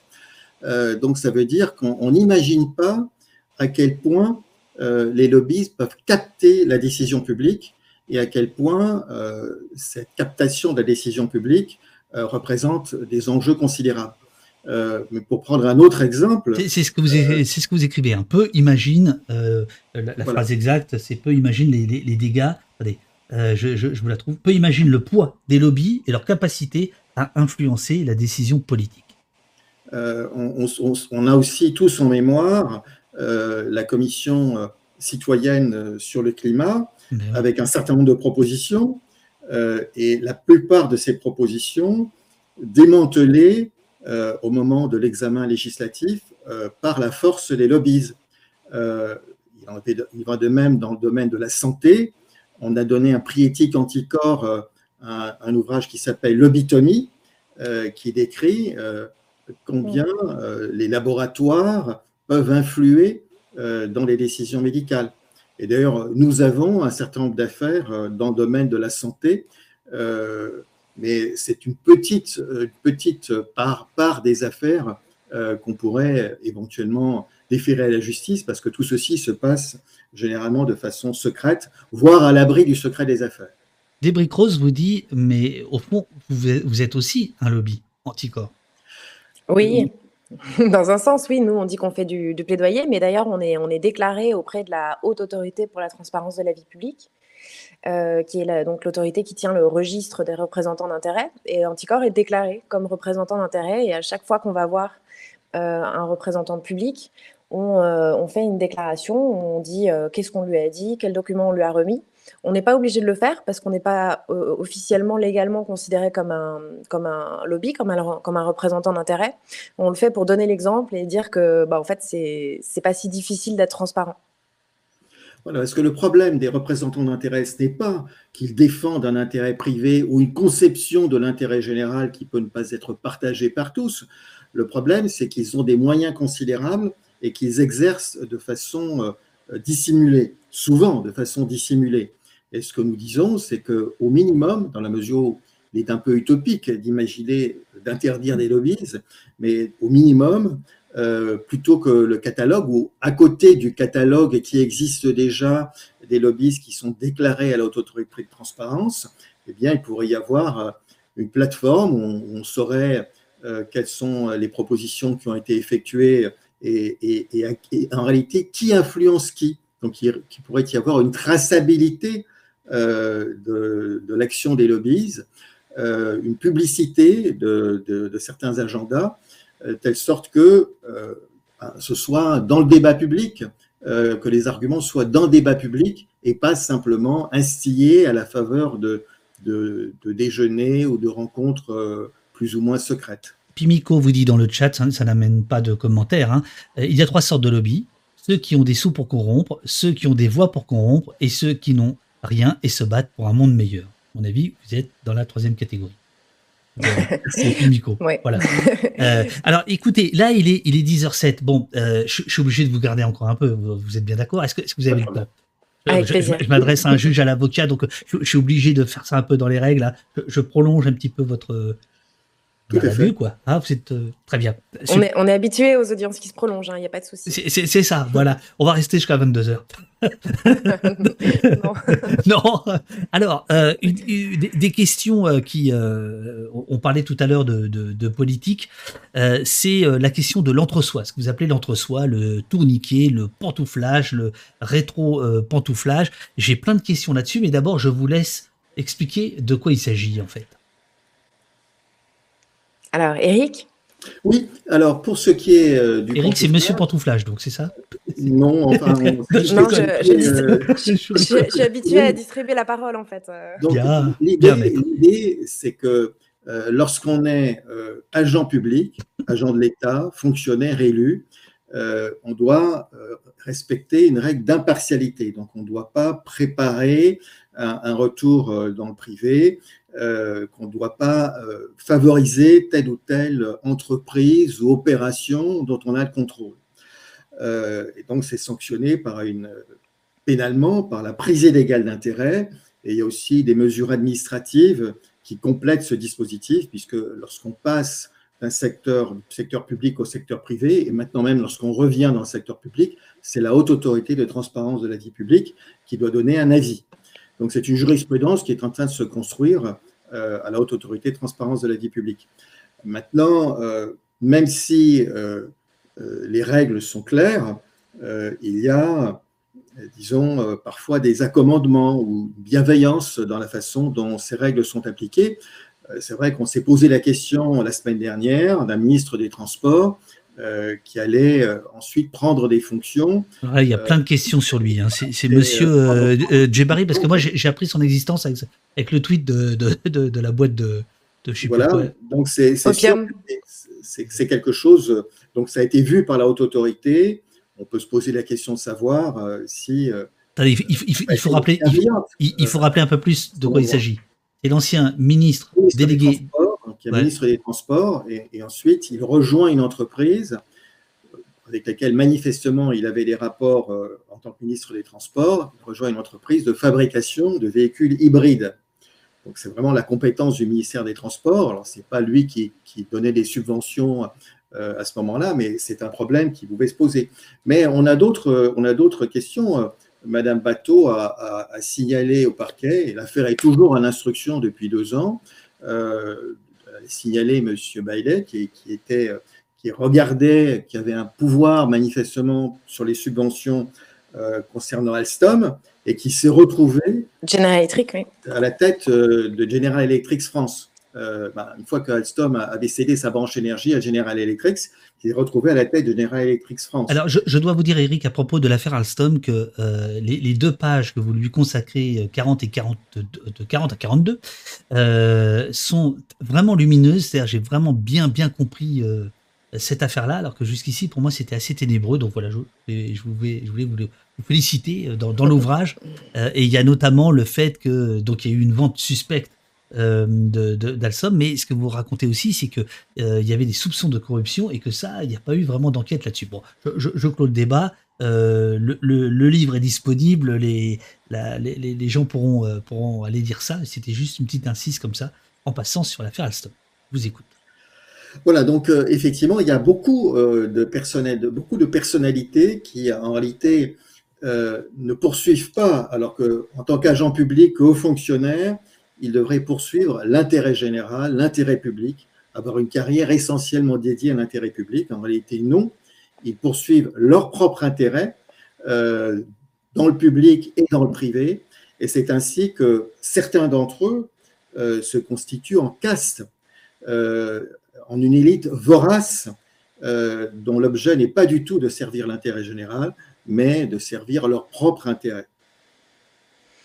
Alors, dans, le cas de, de, Djibari, quand même, de Jean-Baptiste Djibari, le, ministre, euh, ce qui était terrible, c'est que euh, son départ est annoncé, son transfert, son mercato est annoncé avant même qu'il soit démis de ses fonctions en tant que, enfin, qu'il parte en tant que ministre. Enfin, là, c'est absolument incroyable cette façon euh, de, de, de, passer au-dessus de tout, quoi. Non? Pour vous, c'est quelque chose de, courant J'ai pas, j'ai pas remarqué ça euh, en particulier, mais je peux vous dire un petit peu le travail qu'on fait, par exemple, parce que le cas de Jebari, il y a plein de médias qui nous ont appelés. Euh, en fait, euh, la, question qui se posait, c'est est-ce qu'il y a un conflit d'intérêt Est-ce que s'il y a un conflit ah d'intérêt, est-ce que ce conflit d'intérêt, il est qualifiable pénalement? C'est-à-dire, est-ce qu'il y a une prise illégale d'intérêt Bon, de toute façon, tout, le monde est présumé innocent, donc on peut pas, peut pas le dire dans des termes aussi, euh, aussi évidents.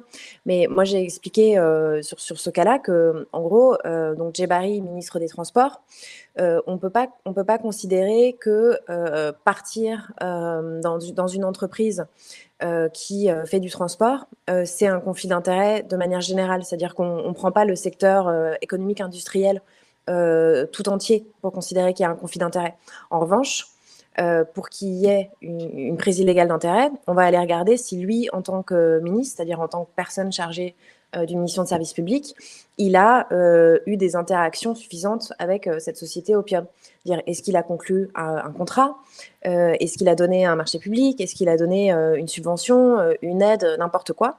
Est-ce qu'il a eu la surveillance à un moment de cette société? Ça arrive quand il y a sociétés en difficulté, par exemple, qui sont mis sous l'égide du ministère de, l'économie. Donc voilà, pour, qu'il y ait une qualification pénale, il faut trouver ça. Sinon, on, reste dans la, sphère, euh, certes, euh, morale, et ça va pas du tout.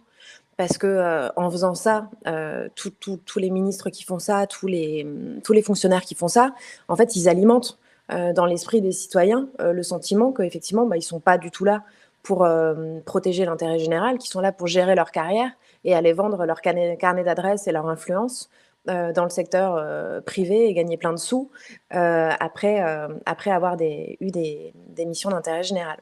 Oui, mais Élise, j'allais y venir parce que c'est ce que vous racontez, page 6, où vous expliquez que on vous reproche à vous aussi, parfois, finalement, de donner l'impression, l'illusion, le sentiment du tous pourri.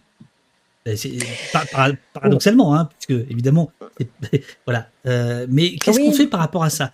Euh, euh, je, vous laisse réfléchir deux secondes et je donne une, petite précision.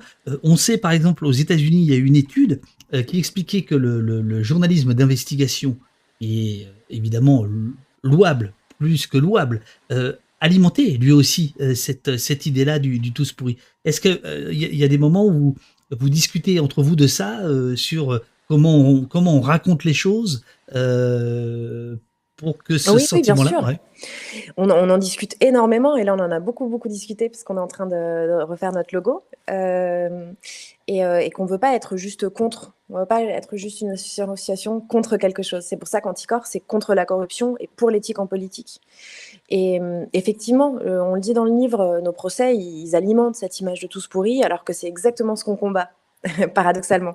Et eh oui. Euh, quand, on, quand Anticor a été créé, euh, l'association a été créée parce qu'il y avait un taux d'abstention monumental euh, et qu'il fallait, il fallait, pour les, les fondateurs d'Anticor, absolument que les citoyens aient de nouveau confiance dans, leur, dans leurs représentants politiques qui retournent voter pour que la démocratie représentative, finalement, fonctionne. Et nous, ce qu'on fait, c'est que, bah, en fait, quand il y a des gens qui dysfonctionnent, et c'est vrai qu'il y en a beaucoup, bah, nous, on, intervient dans les procès pour que ces gens-là soient écartés de la vie politique. Très souvent, on va dans les salles d'audience et on dit euh, là, il faut une peine d'inéligibilité, même si c'est pas le rôle de la partie civile, mais peu importe. Euh, on porte cette voix citoyenne-là en disant bah, ces gens-là, euh, ils sont dangereux pour la démocratie, il faut qu'ils soient inéligibles. et par ailleurs, on, fait tout, le reste, c'est-à-dire on, on fait le plaidoyer. Là, on vient de sortir des propositions éthiques pour les législatives. Euh, et on propose aux, candidats de les mettre dans leur programme. Euh, pour, euh, bah, pour s'engager pour plus d'éthique. On va dans les lycées parler de ces sujets-là. Dans notre communication, on, on, dit quand les gens font des choses bien, parce qu'il y a plein d'élus qui font des choses super. On donne des prix éthiques aussi pour valoriser notamment les élus qui font des, voilà, de, belles choses. On a donné un prix éthique à euh, Olivier Marlex, euh, qui est un député euh, LR qui, justement, s'était engagé dans l'affaire Alstom via la création d'une commission d'enquête parlementaire. On a donné un prix à, Hugo Bernalicis, pareil, parce qu'il avait fait une commission d'enquête sur les obstacles à l'indépendance de la justice. Donc là, quand même, on, dit qu'il y, a, y a plein d'élus qui sont, qui sont super, qui ont l'intérêt général chevillé au corps. Euh, qui, font, euh, qui font leur boulot dans des situations très difficiles d'ailleurs, parce que bon, dans les petites mairies, c'est pas, voilà, pas toujours facile. Question. Et, puis surtout, il faut voter pour ces gens-là. En fait, il faut arrêter de voter pour des gens qui ont des casseroles parce que il n'y a rien qui changera si on continue ça. Donc ça veut dire euh, bah, s'intéresser un peu à leur parcours et à ce qu'ils ont fait. Mais il faut, euh, il faut boycotter. Euh, il faut très clairement boycotter les ceux qui ont des casseroles et des affaires. Alors attendez, là vous venez de parler d'Hugo Bernalici. alors vous, vous allez, vous, vous allez pas le, vous allez pas l'entendre parce que vous n'avez pas le son. Euh, mais les gens euh, qui nous écoutent euh, l'ont. Je, suis désolé, je, suis obligé de le, faire. Ça, va être, ça va être très court. C'est important. C'est une imitation. Attendez. Oh là là. Je suis perdu. C'est une imitation que nous avait fournie Hugo Bernalici. Ah mince. Oh là là. Tout, tout marche pas à l'envers. Je fais n'importe quoi. Attendez, une petite seconde. Quand je suis arrivé, j'ai fait le cacou, là, comme ça. J'ai rationalisé, mutualisé, supprimé. Bon. Alors, on a fait ce qu'on a pu. Visiblement, la police de projection que j'ai proposée, ben, ça vaut pas un clou. Ça fait monter les tensions dans le pays, ça aide pas à lutter contre la délinquance. Alors, c'est sûr qu'électoralement, ça fait voter à droite. Euh, euh, pour euh, sur les obstacles à l'indépendance de la justice.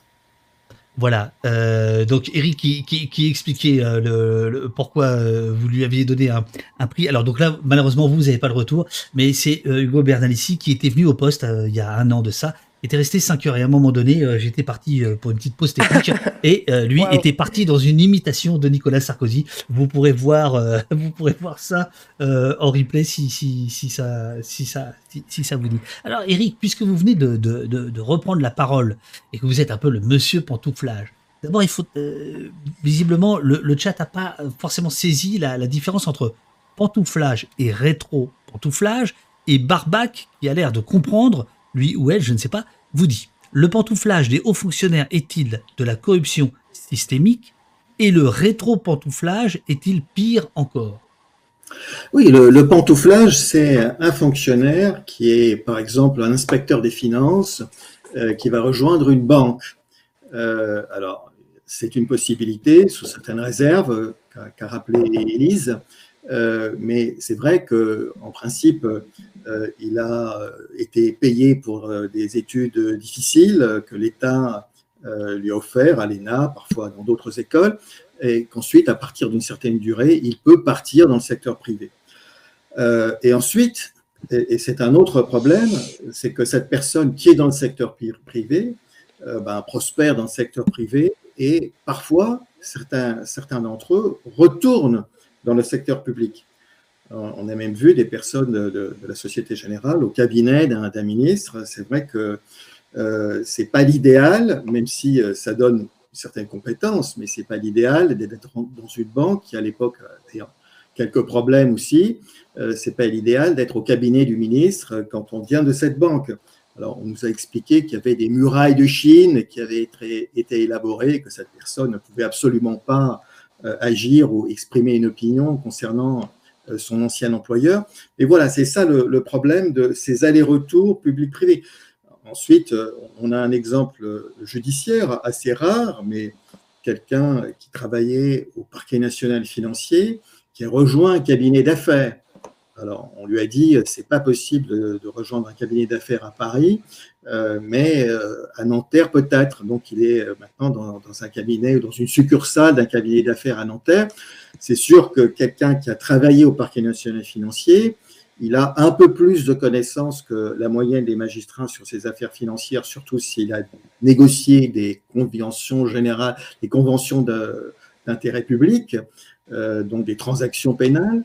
Euh, et effectivement, ce n'est pas satisfaisant de se retrouver dans cette situation-là. Euh, et c'est là où je disais tout à l'heure, on a un vrai problème d'agents publics qui ne sont plus dédiés à l'intérêt public, mais qui se dédient, se consacrent avant tout à leur propre intérêt. Euh, RGZR7 vous demande un banquier qui devient président, ce sont des charentaises? C'est une, c'est alors c'est un autre problème parce que effectivement, dans s'agissant euh, du pouvoir, il y a d'ailleurs pas seulement le président de la République, euh, Euh, il y a aussi, alors lui, il a quitté, euh, officiellement, il a quitté euh, la fonction publique. Donc, mais même Monsieur Édouard Philippe, il était à Reva et il a fait les allers-retours entre le public et le privé.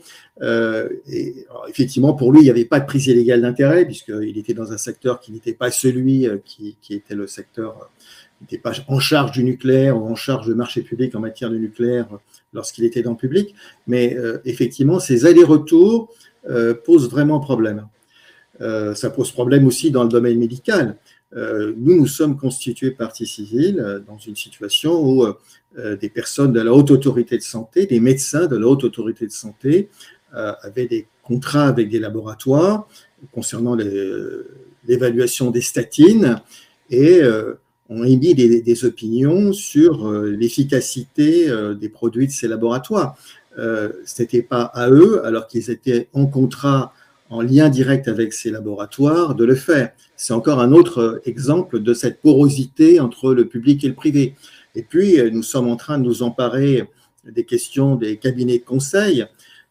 c'est vrai qu'on a des contrats qui sont des contrats cadres euh, et puis à l'intérieur, une fois que ce contrat cadre, qui est très général, qui est vraiment un contrat fourre-tout, une fois que ce contrat cadre est passé, eh bien, euh, les ministères peuvent tirer sur ces contrats cadres des bons de commande sans aucune concurrence, euh, sans aucun et sans aucun contrôle. Ce qui explique d'ailleurs qu'au Sénat, on se pose la question de savoir si toutes les prestations qui ont été facturées sont des prestations qui ont été effectivement données parce qu'il n'y a pas de contrôle de, tout cela. Euh, et typiquement, dans ces, dans ces contrats de cabinet de conseil, on voit aussi des hauts fonctionnaires euh, qui rejoignent des cabinets de conseil, euh, qui évidemment, pour leur plus grand profit, pour leur plus grand profit, parce qu'ils sont mieux payés dans les cabinets de conseil et qui font dans les cabinets de conseil ce qu'ils faisaient auparavant sous une autre forme dans la fonction publique. Euh, donc c'est tout cela, la porosité entre le public et le privé, qui pose un problème majeur pour la démocratie, parce que ces cabinets de conseil, à la fin, ça veut dire qui dirige. Est-ce que c'est encore le Parlement? euh, Est-ce que c'est même le gouvernement Ou bien est-ce que ce sont les cabinets de conseil qui, certes, ne font que des recommandations, mais des recommandations qui sont très souvent euh, suivies? Autre, point euh, extrêmement euh, important que, vous, euh, que vous évoquez dans votre, ouvrage, c'est celui de, la fraude fiscale, où alors il y a, l'évitement, de l'impôt, l'optimisation fiscale et la fraude fiscale. Alors, je, voudrais quand même dire de quoi il s'agit. Si j'en crois ce que vous écrivez, page 43, concrètement, le montant de la fraude et de l'évasion fiscale pour la France seulement se situe entre 80 et 100 milliards d'euros par an entre 80 et 100 milliards d'euros par an. Rapprochons, écrivez-vous, ce chiffre des dépenses par ministère. En 2020, notre pays a dépensé 76 milliards pour l'éducation, 14,9 milliards pour la solidarité et la santé, 12 milliards pour la justice, 3,9 milliards pour la culture. Donc je redonne le chiffre entre 80 et 100 milliards d'euros. Bon, il y a une petite note qui explique que c'est compliqué de savoir exactement le montant de la fraude fiscale, parce que c'est un peu, c'est écrit dessus, quoi. Tu, tu, tu sauras pas. voilà. Oui, en fait, on se fonde sur un rapport de solidaire finances publiques, et, et, on dit effectivement dans, cette, dans ces 100 milliards, il y a une partie qui est vraiment la fraude donc quelque chose qui peut être pénalement sanctionné. Oui. Euh, à l'autre extrémité, il y a l'optimisation fiscale qui est tout à fait légale, ce qui pose un problème politique parce qu'on perd pas mal d'argent du fait d'une optimisation qui est tout à fait légale. Et entre les deux, il y a un continuum où on peut parfois se poser des questions. Et par exemple, il y a de l'optimisation fiscale qui, est, qui peut être requalifiée parce qu'elle est abusive, qui peut être requalifiée en fraude fiscale. Euh, et, donc, euh, il y a un continuum entre, entre tout cela. Et ce qu'on dit, c'est que d'abord, on n'est peut-être pas suffisamment efficace pour lutter contre la fraude proprement dit. Et ensuite, c'est qu'on est dans un système qui est un système européen aussi, euh, où la lutte contre l'optimisation fiscale n'est pas la priorité. Or, c'est une richesse considérable pour la France et encore plus pour l'Europe. Et ce n'est pas satisfaisant d'avoir une communauté européenne avec à l'intérieur de cette communauté une concurrence fiscale déloyale et agressive entre certains États.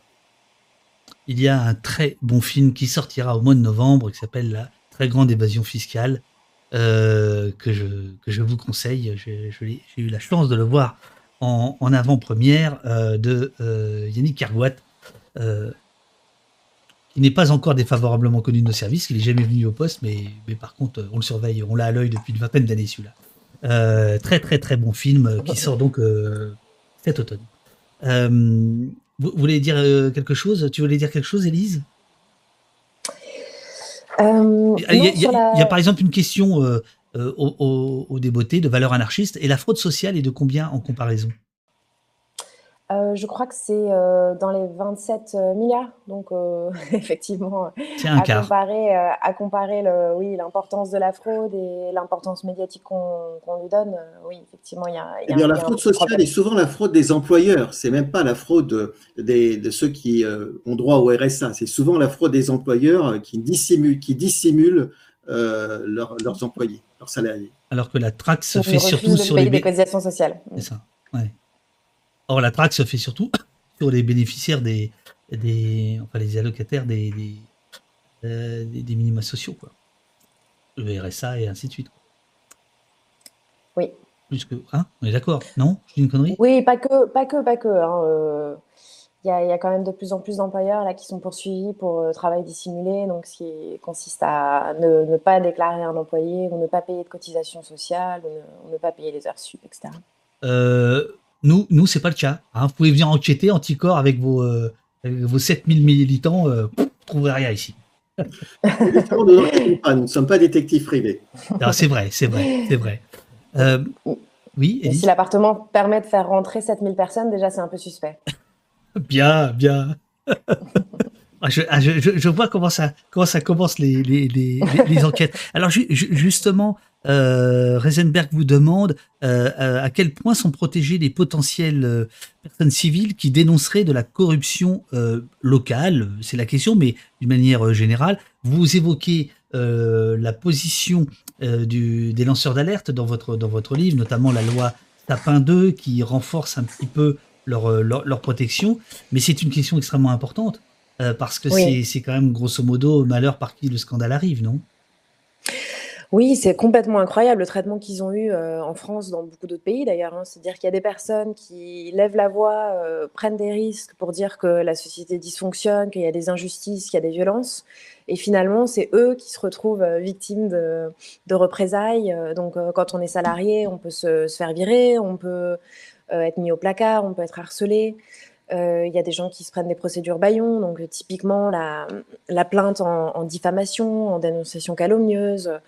Il y a des gens qui sont attaqués sur euh, leur business, euh, qui ont des, des, mairies qui tout d'un coup euh, refusent de leur donner telle et telle chose, tel tel emplacement. Enfin bon, il y a un système de représailles. En fait, il y a une réaction de la société euh, par rapport aux, aux lanceurs d'alerte, à ceux qui dénoncent, qui va pas du tout, euh, qui va qui va absolument pas.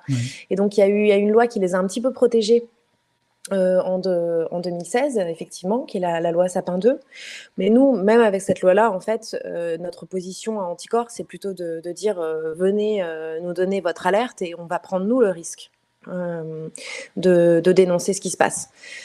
Parce, que, avant la loi Sapin, Sapin 2, il faut le rappeler, les lanceurs d'alerte devaient d'abord lancer l'alerte en interne, puis si ça marchait pas en externe. Or, évidemment. Oui. C'est non là il y, a eu une directive européenne sur la protection des lanceurs d'alerte qui est rentrée en, vigueur en France euh, tardivement, mais bon il y, a, quelques semaines, il y a quelques mois. Et maintenant on n'a plus ce système-là. C'est ça. Mais sous la loi Sapin 2, euh, effectivement le salarié qui, euh, bah, comme Karim Banani ou d'autres, voit que son entreprise a un comportement délinquant, ce qui arrive quand même de temps en temps, euh, était obligé d'aller voir son patron pour lui dire euh, Et dis donc, euh, là, l'acide que tu me demandes de reverser dans la nature, ce serait pas interdit ça? Et vous vous rendez compte, en fait, ce qu'on a imposé aux gens, c'est-à-dire qu'en mm, fait, mm. on, les envoyait à l'échafaud complètement. Et évidemment, la réaction de l'employeur, c'était pas de dire Ah, dis donc, j'avais pas remarqué que je te demandais de, de faire quelque chose d'illégal. je, vais, je vais arranger tout ça. Sa réaction, c'est plutôt de dire écoute, tu la fermes ou t'es viré ou, de le virer, euh, euh, voire de, le boycotter dans tout le secteur professionnel pour que, voilà, que cette personne ne s'avise plus de, parler. Et ce qui a permis à, ces, à ces gens-là, qui sont des héros en fait, hein, ils le savent pas toujours qu'ils sont des héros, parce qu'ils ne savent pas toujours qu'ils vont prendre de tels risques. Ce qui a permis à ces gens-là d'être quand même protégés, c'est la médiatisation de leur alerte. Et, donc, bah, la directive, heureusement, a pris conscience de ça. Donc, aujourd'hui, on n'est plus obligé d'aller en première intention voir son employeur pour lui dire qu'il a un comportement délinquant. Donc ça s'est un petit peu arrangé. Euh, c'est vrai que nous, anticorps, en fait, on, se dit que c'est pas la peine de passer par tout ça parce que la loi, elle vient mettre des pansements. C'est-à-dire qu'elle vient dire euh, ah vous n'avez pas le droit de licencier un lanceur d'alerte. Mais en fait, une entreprise qui veut licencier quelqu'un, elle le licencie. Hein. Euh, qu'il ait commis une faute grave, pas de faute grave, etc. Il licencie puis il voit après. Donc du côté du lanceur d'alerte, de toute façon, il va perdre son emploi, avoir des difficultés économiques, être obligé de faire un procès. Donc bon, évidemment que ça s'est amélioré, mais nous, euh, en fait, la plupart du temps, on dit juste euh, donnez-nous les documents, euh, assurez-vous que vous n'êtes pas reconnaissable dans les documents que, identifiables, dans les documents que vous nous donnez, et nous, on va faire ce travail de porter l'alerte. Voilà, après, il y, a, quand même... il faut noter que nous avons, pour les, pour les adhérents anticorps, la possibilité de signaler euh, sans, sans, délivrer leur identité dans un premier temps, euh, un certain nombre d'éléments. Ensuite, évidemment, on ne va jamais porter à la connaissance de l'autorité judiciaire euh, des faits pour lesquels on n'a pas l'identité du témoin. Mais nous avons maintenant cette possibilité réservée aux adhérents d'anticorps sur, leur, sur, leur, sur le site de l'association. On peut effectivement permettre à l'association d'être porteur ou d'être facilitateur d'alerte. Euh, je suis bien d'accord, oui, euh, la loi a été améliorée, c'est la loi du 22 mars dernier, euh, mais la situation des lanceurs d'alerte reste toujours très précaire. Et, nous avons le, plus remarquable d'entre eux est dans une situation aujourd'hui extrêmement difficile. Je pense à Julien Assange, que nous avons donné notre grand prix éthique cette année. Julien Assange, qui, qui, nous a permis de, de, connaître un certain nombre de malversations, voire des crimes de guerre, euh, et qui se retrouve aujourd'hui euh, emprisonné euh, depuis plusieurs années et qui sera peut-être extradé aux États-Unis. et la situation n'est pas, elle est un peu meilleure pour Snowden qui est en liberté, mais là aussi, je pense que ce n'est pas satisfaisant pour la France de dire on protège les lanceurs d'alerte en ignorant des lanceurs d'alerte qui ont quand même signalé des faits dans l'intérêt de la France, parce que par exemple, Julien Assange a signalé le fait que plusieurs présidents français avaient été placés sur écoute par les États-Unis. Il y a un très bon film d'ailleurs qui s'appelle euh, Hacking Justice, euh, qui raconte euh, cette histoire-là, qui est complètement dingue, parce qu'on voit que tout, le monde, tout, le monde s'est attaqué à Julian Assange. C'est-à-dire que ce qu'il a révélé apparemment était tellement difficile. Bon, bien évidemment, on parle de crimes de guerre et de surveillance de, représentants politiques, mais on est, on est quand même arrivé à avoir un déchaînement euh, contre cet homme, qui fait que pour les États-Unis, en tout cas aujourd'hui, apparemment pour l'Angleterre aussi, il est hors de question qui, qui recouvre la liberté. Et le signal qui est envoyé euh, au monde entier dans, dans, cette, dans cette histoire, il est scandaleux.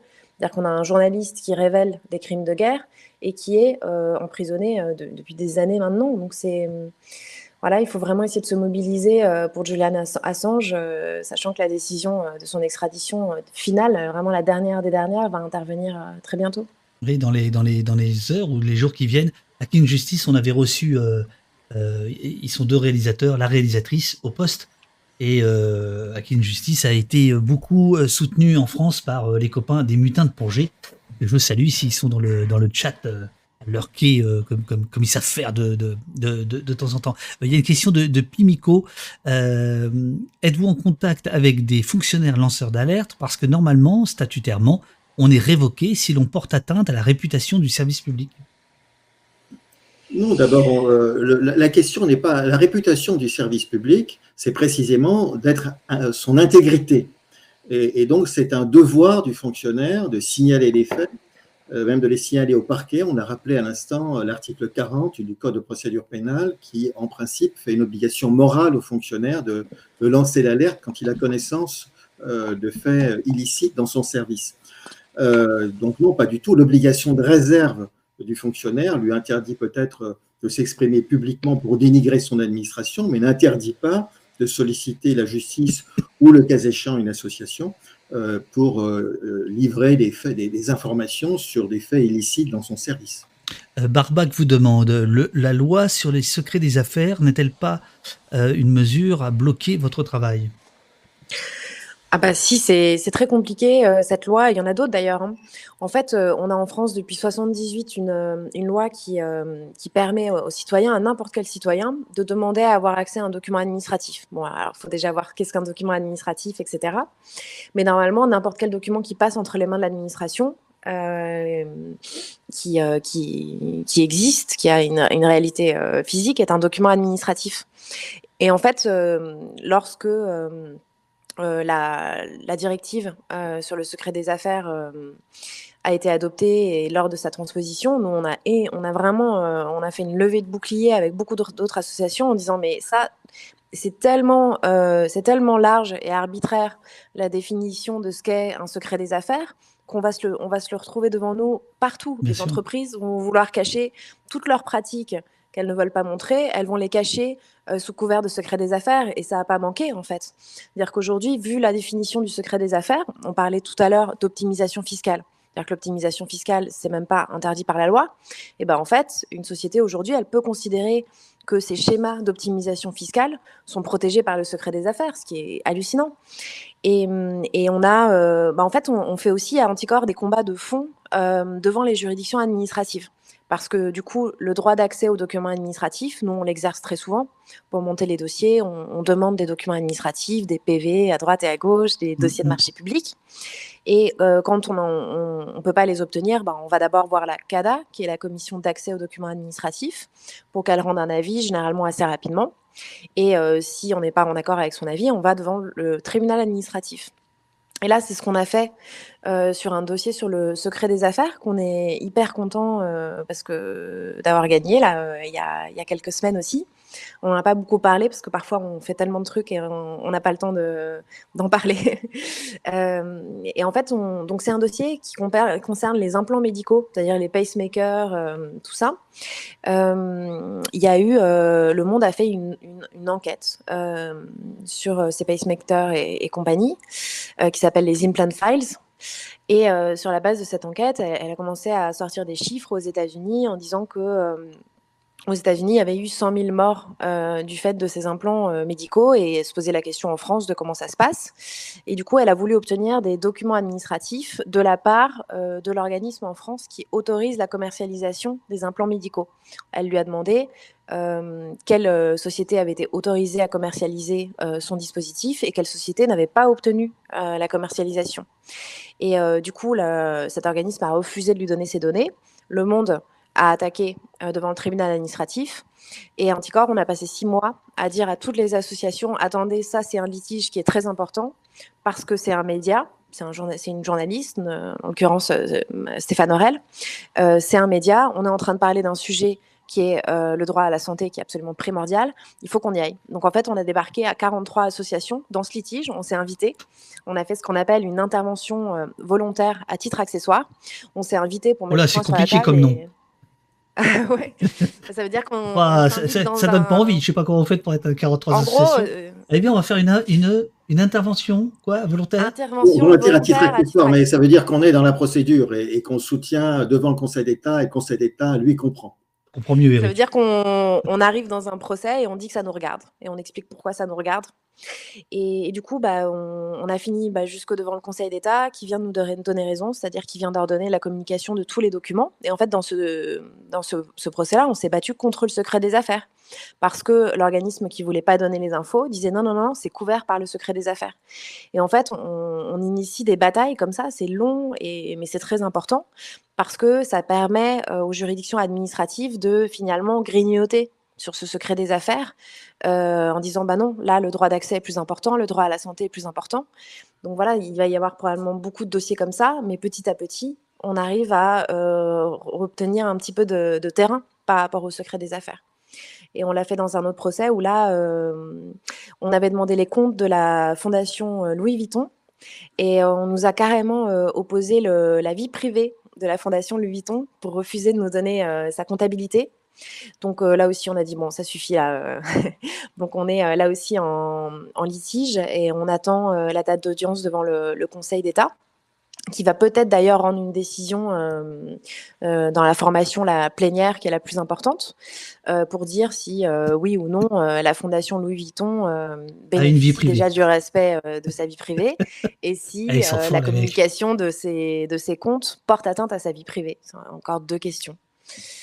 Donc voilà, on, mène ces combats un peu de, fond pour, euh, pour, euh, pour faire rentrer la lumière, en fait, pour qu'il y ait plus de transparence, parce que la Fondation Louis Vuitton, bah, elle a été financée euh, indirectement, mais sur fonds publics énormément. Elle a bénéficié de quasiment un demi-milliard, voire plus d'un demi-milliard d'euros de, fonds publics via le mécanisme des réductions d'impôts dont profitent les sociétés qui donnent les sociétés du groupe Louis Vuitton qui donnent à la fondation. À propos de... un très beau musée, mais, mais nous l'avons payé, euh, nous en tant que contribuables, pour une part importante. À, propos de... Allez, je, on, termine à 11h, parce que sinon je, vais vous garder trop longtemps, puis c'est pas possible, c'est pas, pas sympa, puis vous avez, vous avez quelques, quelques, dossiers quand même sur le feu. Euh, à propos de transparence, tu viens de parler de transparence, Elise. Euh, quand je lis votre bouquin, quand je vous écoute, la haute autorité pour la transparence vie... De la vie publique, de la vie publique la HATVP, c'est un peu l'IGPN. Euh, Alors ici, l'IGPN, hein, c'est la lessiveuse. Ah, je, je, je... Euh, euh, mm. euh, vraiment, c'est une autorité, c'est une autorité indépendante. Donc, ah, elle, a l'indépendance, elle a l'indépendance statutaire, disons, pour pour faire son boulot comme elle doit. La question, c'est un peu qui est nommé à sa tête et est-ce que on est plutôt dans le mou ou dans le dur dans la conduite des activités de, de la HATVP. Mais en soi, ça, c'est une réponse de Normand là. Oui, oui. Non, ça veut dire que la, haute autorité, elle a pour charge de recevoir les déclarations d'intérêt, de recevoir les, patrimoines des personnes qui sont assujetties à la déclaration de patrimoine, de recevoir les déclarations euh, des, personnes, des, des, groupes de pression, euh, et de contrôler tout cela. Euh, et ensuite, elle, euh, peut, euh, et c'est sa jurisprudence, elle peut être plus ou moins bienveillante, elle peut systématiquement, dès lors qu'il y a une irrégularité, euh, signaler au parquet, ou elle peut euh, favoriser la régularisation. Euh, elle peut, s'agissant des personnes, parce qu'elle a aussi cette fonction qui, passe, qui pantoufle, elle peut être plus ou moins bienveillante dans les conditions qu'elle met. Mm. Et c'est en, cela qu'on dit la haute autorité, c'est très important. c'est une autorité indépendante, contrairement à l'IGPN, c'est une autorité indépendante. Euh, maintenant, il y a à l'intérieur de cette autorité, il y a le collège de cette autorité, et puis il y a les personnes qui, ont des fonctions euh, à la direction de cette autorité euh, qui peuvent être plus ou moins sévères ou strictes dans l'application des textes dont ils ont la charge. Vous, avez parlé à, quelques moments de, de relations avec la presse. pas de langue de bois. Est-ce que la presse française fait son travail? Dans son ensemble. pas euh, Mediapart, euh, le canard enchaîné, non, dans son ensemble. Est-ce que vous considérez, euh, puisque vous avez 20 ans maintenant, hein, un bel âge, est-ce que vous considérez d'être aussi bien compris, soutenu plus aujourd'hui qu'auparavant, ou ça a plutôt décliné Dans la campagne de déstabilisation dont vous parliez tout à l'heure, la presse a aussi joué un rôle. Elle a, elle a, oui, c'est bah beaucoup intéressé à Anticor tout d'un coup. Je veux dire que bon voilà. Est-ce que, vous, bah oui. Est-ce que vous considérez qu'elle euh, qu'elle est une alliée euh, dans le dans ce souci de la transparence de, ou pas? Non, pas, forcément. Bon, nous, on vient, on vient d'ajouter dans notre dans le plaidoyer de l'association euh, le combat contre la concentration des médias, hein, parce que ça, c'est quand même une réalité qui est, qui est assez effrayante. Hein, bah on regarde qui contrôle les médias en France. Et on commence à avoir des gens qui parlent aussi dans les rédactions, euh, qui disent que tel et tel sujet euh, ne passe pas. Donc c'est une réalité au, quotidien, qui a, une, qui a une censure. En plus de ça, on, se rend compte qu'il bah, y a aussi des manias, euh, des médias qui en fait font passer leur leurs idéaux politiques. Hein. On l'a vu avec, avec M. Bolloré et, le, le, candidat qu'il a porté presque aux portes du pouvoir, Éric Zemmour. De manière générale, nous, on a quand même la chance euh, d'être sur des sujets qui intéressent les médias. Donc, euh, on, on, peut. Euh, parce que ça intéresse les puissants, c'est ça?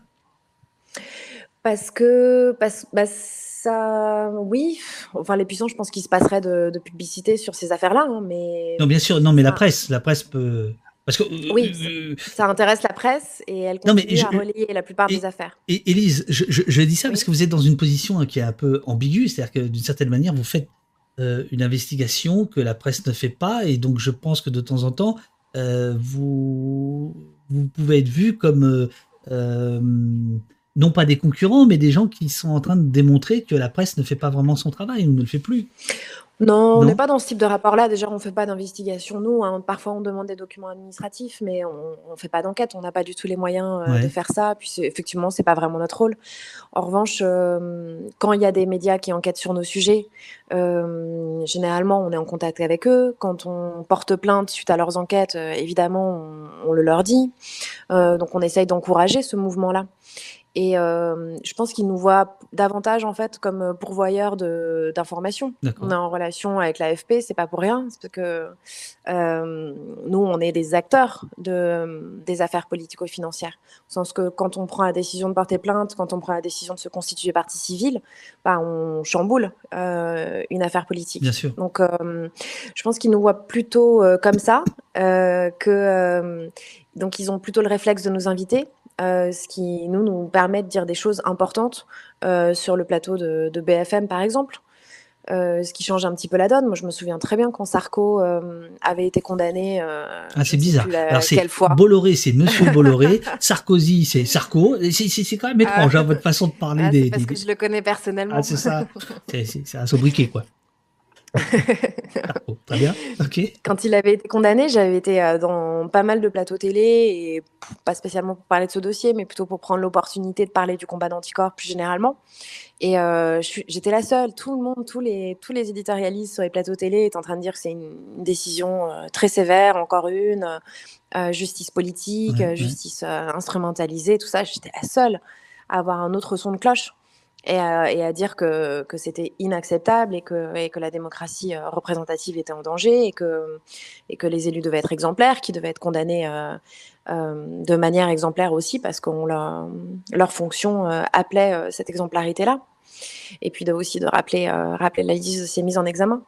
donc, d'une manière ou d'une autre, il n'y a pas d'évolution particulière dans vos relations depuis 20 ans avec la presse?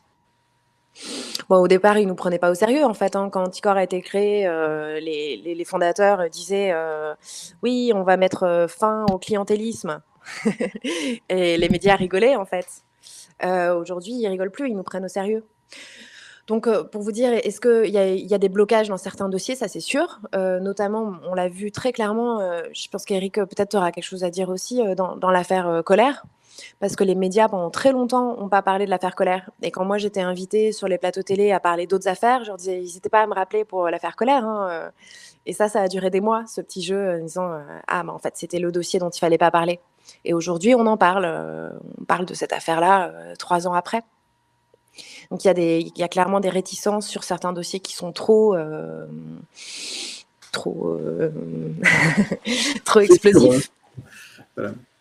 C'est vrai que nous avions parlé de, l'affaire Colère devant l'Assemblée nationale, puisque lors de notre audition devant la commission parlementaire sur les obstacles à l'indépendance de la justice, il y avait une question qui nous était posée, c'est est-ce que vous avez des exemples, des expériences d'atteinte à l'indépendance de la justice.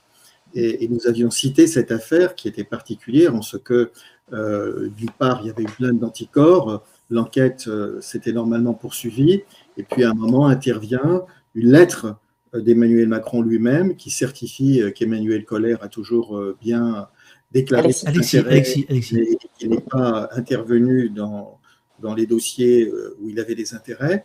Et cette lettre, en réalité, n'a pas fonctionné simplement comme, une, comme un, certificat d'employeur. C'est vrai qu'un certificat d'employeur donné par le président de la République, c'est un peu particulier, mais cette lettre a fonctionné comme un signal. Mhm. Et donc, euh, le rapport du commissaire de police a été révisé, euh, purgé de tous les éléments qui euh, posaient problème pour M. Collet, et on ne pouvait plus, sur la version définitive du rapport de police, envisager l'ouverture d'une information judiciaire. Et l'affaire a été classée. Et, ensuite, euh, nous, sommes constitués partie civile. Le parquet a pris des réquisitions de non informés et des juges d'instruction sont aujourd'hui en cours d'enquête sur ce dossier. Mais c'est une affaire assez pathologique parce que manifestement, beaucoup d'éléments étaient réunis qui permettaient au moins l'ouverture d'une enquête. Pour ce qui est de la culpabilité, évidemment, il est toujours présumé innocent, mais permettait au moins l'ouverture d'une enquête. Et malgré euh, la divulgation de ces éléments à l'Assemblée nationale, donc publiquement, euh, bien personne n'en a parlé. Et euh, c'est un mois plus tard, à la faveur d'une intervention d'un des députés qui nous avait entendus, qu'on a commencé à en parler un peu. Donc c'était vraiment une affaire qui était un peu taboue, dont la presse a peu parlé avant, quand même qu'aujourd'hui on en parle un peu plus. Mais c'était à l'époque assez tabou. On est sur les, sept dernières minutes. Euh, je, vous fais part de quelques témoignages euh, qui amènent en fait à une question. C'est comment, comment on tient quand on fait euh, anticorps, comment on n'est pas découragé. Par exemple, il y a Natla Gitane qui dit des représentants politiques qui pantouflent malgré leur mise en examen face à une association anticorruption. Voilà, ça va y aller les fleurs. Dont les membres sont autant qualifiés que bénévoles. N'est-ce pas dans cette disproportion des rapports de force que réside le gros du problème? Laquelle de nos institutions a intérêt à lutter contre la corruption? Glaudioman, que je salue, euh, qui, est un des plus gros corrupteurs euh, et corrompus de, de. Euh, comment mieux sensibiliser aux dégâts de la corruption? N'y a-t-il pas une image de crime sans victime? Notamment, alors il prend exemple les, les, commentaires des habitants de Levallois sur le cas Balkany, par exemple sur, sur, cet halo-là, qu'est-ce que vous répondez? Et qu'est-ce qui fait que euh, vous tenez bon? Parce que là, vous venez de parler d'Alexis Collère. Il y a quelques jours, il était sur le perron de l'Elysée à annoncer le nouvel gouvernement du nouveau quinquennat. Donc, euh, euh, ça continue quand même. Bon. Comment, comment vous tenez? Qu'est-ce qui vous motive? Qu'est-ce qui vous. Voilà. Oh je crois que globalement, Anticorps, on n'aime pas les injustices. Et puis, puis on aime bien se, se battre. Hein. Et puis, et puis en fait, on, nous, on a, si on est contre le, le tous pourri, c'est qu'on est profondément convaincu que, que, que, le tous pourri est, est une image. C'est un, un discours qui est, qui est profondément populiste. Et en fait, on le voit quand on parle aux gens. Euh, quand on parle aux gens, euh, aux citoyens, quand on parle aux gens euh, fonctionnaires. Euh, en fait, il y a encore plein de personnes qui, qui se trouvent très très mal dans ce système-là et qui, euh, qui veulent protéger euh, l'intérêt général et qui sont hyper contents du travail qu'on fait. Donc il y a beaucoup de personnes qui viennent pas forcément adhérer, mais on sait très bien que euh, dans les administrations, dans les ministères, il y, a, beaucoup de personnes qui, à l'Assemblée nationale, il y a beaucoup de personnes qui soutiennent, soutiennent notre combat. Donc on dirait qu'on n'a on n'a pas franchement une vision totalement manichéenne de la situation. On sait, on sait très bien qu'il y a beaucoup de gens qui, qui sont d'accord avec nous. Il faudrait qu'ils adhèrent un peu plus, mais euh, on sait qu'ils sont là. J'ai vu passer euh, dans, le, dans le chat des gens qui ont dit... oui, juste une ah. seconde, Eric. Pour revenir au début de ce que... Pour ah. la déclaration des droits de l'homme, nous sommes profondément attachés à, à cela et finalement, l'égalité devant la loi, l'égalité devant l'impôt, le droit de demander compte à un agent public euh, de son administration, la séparation des pouvoirs, euh, ce sont des principes qui fondent la République. Euh, et l'enjeu aujourd'hui, c'est de rendre ces principes effectifs. Et le combat est un combat d'aujourd'hui avec des moyens d'aujourd'hui, mais ce sont ces principes-là que nous défendons en tant que citoyens. Et puis, nous aimons bien aussi ce que disait Lucie Aubrac dans des périodes plus sombres de l'histoire, résister est un verbe qui se conjugue au présent. Bah, c'est parfait comme, euh, comme fin. C'est parfait. Merci, infiniment à, vous deux. Euh, pardon pour les petits problèmes techniques au début, mais comme ça, on attendait, il y, avait plus de monde. Euh, voilà, pour euh, vous rejoindre, adhérer, il y a le, site Anticorps dont Uriel donne, va, va, va mettre le, le, lien dans le chat. Elle l'a fait déjà maintes fois aujourd'hui, et le livre Résister à la corruption, La collection Tract Gallimard, petite collection, 3,90€, c'est le numéro 36. Euh, et euh, c'est cet ouvrage qui m'a permis de préparer cet entretien. Et, tous les sous vont à Anticor? À tous les sous de. Ah bon Gallimard, il prend pas un peu de sous? Ah oui, oui, non, tous les droits d'auteur. Tous les droits d'auteur vont à Gallimard. Ah, parce que ça. Euh, pff, Voilà, Gallimard. pardon. Euh, voilà, merci, merci à vous, vous dit euh, culotte, euh, culot- euh, Kurt. Euh, félicitations à tous, euh, dit RG. Euh, merci beaucoup, euh, Anticorps. La preuve que, euh, que je suis, euh, vous, le pauvre que je suis, vous soutient. Euh, Ça, c'est Plaid. Merci, super instructif, euh, nous dit euh, Mioche. Euh, immense merci à Anticorps pour leur travail, nous dit Kaof. Euh, Amaury dit bravo à vous tous. Durdenov, euh, bah, ça va trop vite, il y en a trop. Merci, merci à ces courageux. Culotte courte, oui, c'est ça, c'était tout simplement ça. C'est pas Kurt ou je sais pas quoi c'est. Bon, bref, badass, merci Elise, merci Eric, continuez, on est avec vous. Ils sont 6998 euh, adhérents en plus de ces deux-là. hein. Euh, voilà, génial, je m'en vais adhérer de ce pas, dit Colette. Merci pour votre travail, Yeah. Voilà. Euh, grand merci. Euh, on compte sur vous pour faire peur à nos politiques véreux, dit euh, Michto. Grand merci à vous deux, vous dit Anticor, vous dit Glodioman, et à Anticor pour son travail. Continuez, vous dit Vincent, ça n'arrête pas. Vivement que je sois riche pour vous soutenir, dit Barrier76. Euh, merci à vous, vous dit Merlin. Enfin, ça n'arrête pas. Voilà. Merci à vous deux. C'était un super beaucoup. moment. Euh, bonne chance pour la suite. Et puis, euh, euh, je vais vous réinviter. Ah là, bah oui. là, on a fait, là, là, on a fait une introduction générale, mais ça, ça, ça serait cool que vous reveniez de temps en temps, si vous avez envie, évidemment, euh, peut-être pour parler de, de, de, de- de dossiers en cours ou de, ou de, ou de Mm. prendre des focus sur tel ou tel. Euh, voilà, Oui, ce serait bien de parler des dossiers, c'est passionnant. ah bah oui, avec grand plaisir, avec grand plaisir. Merci, merci à vous deux et à, très vite. Bonne journée. Moi, je vais rester évidemment ciao. avec, euh, avec les gens du. Oh, c'était à la 15 ça. Ciao, ciao. Enfin bref, c'est un dessin animé. Bon bref. Euh, Ah. ciao, ciao. Bonne journée, Mer- merci beaucoup. merci beaucoup. À très bientôt. Merci. Au revoir. Au revoir. Au revoir. Au revoir.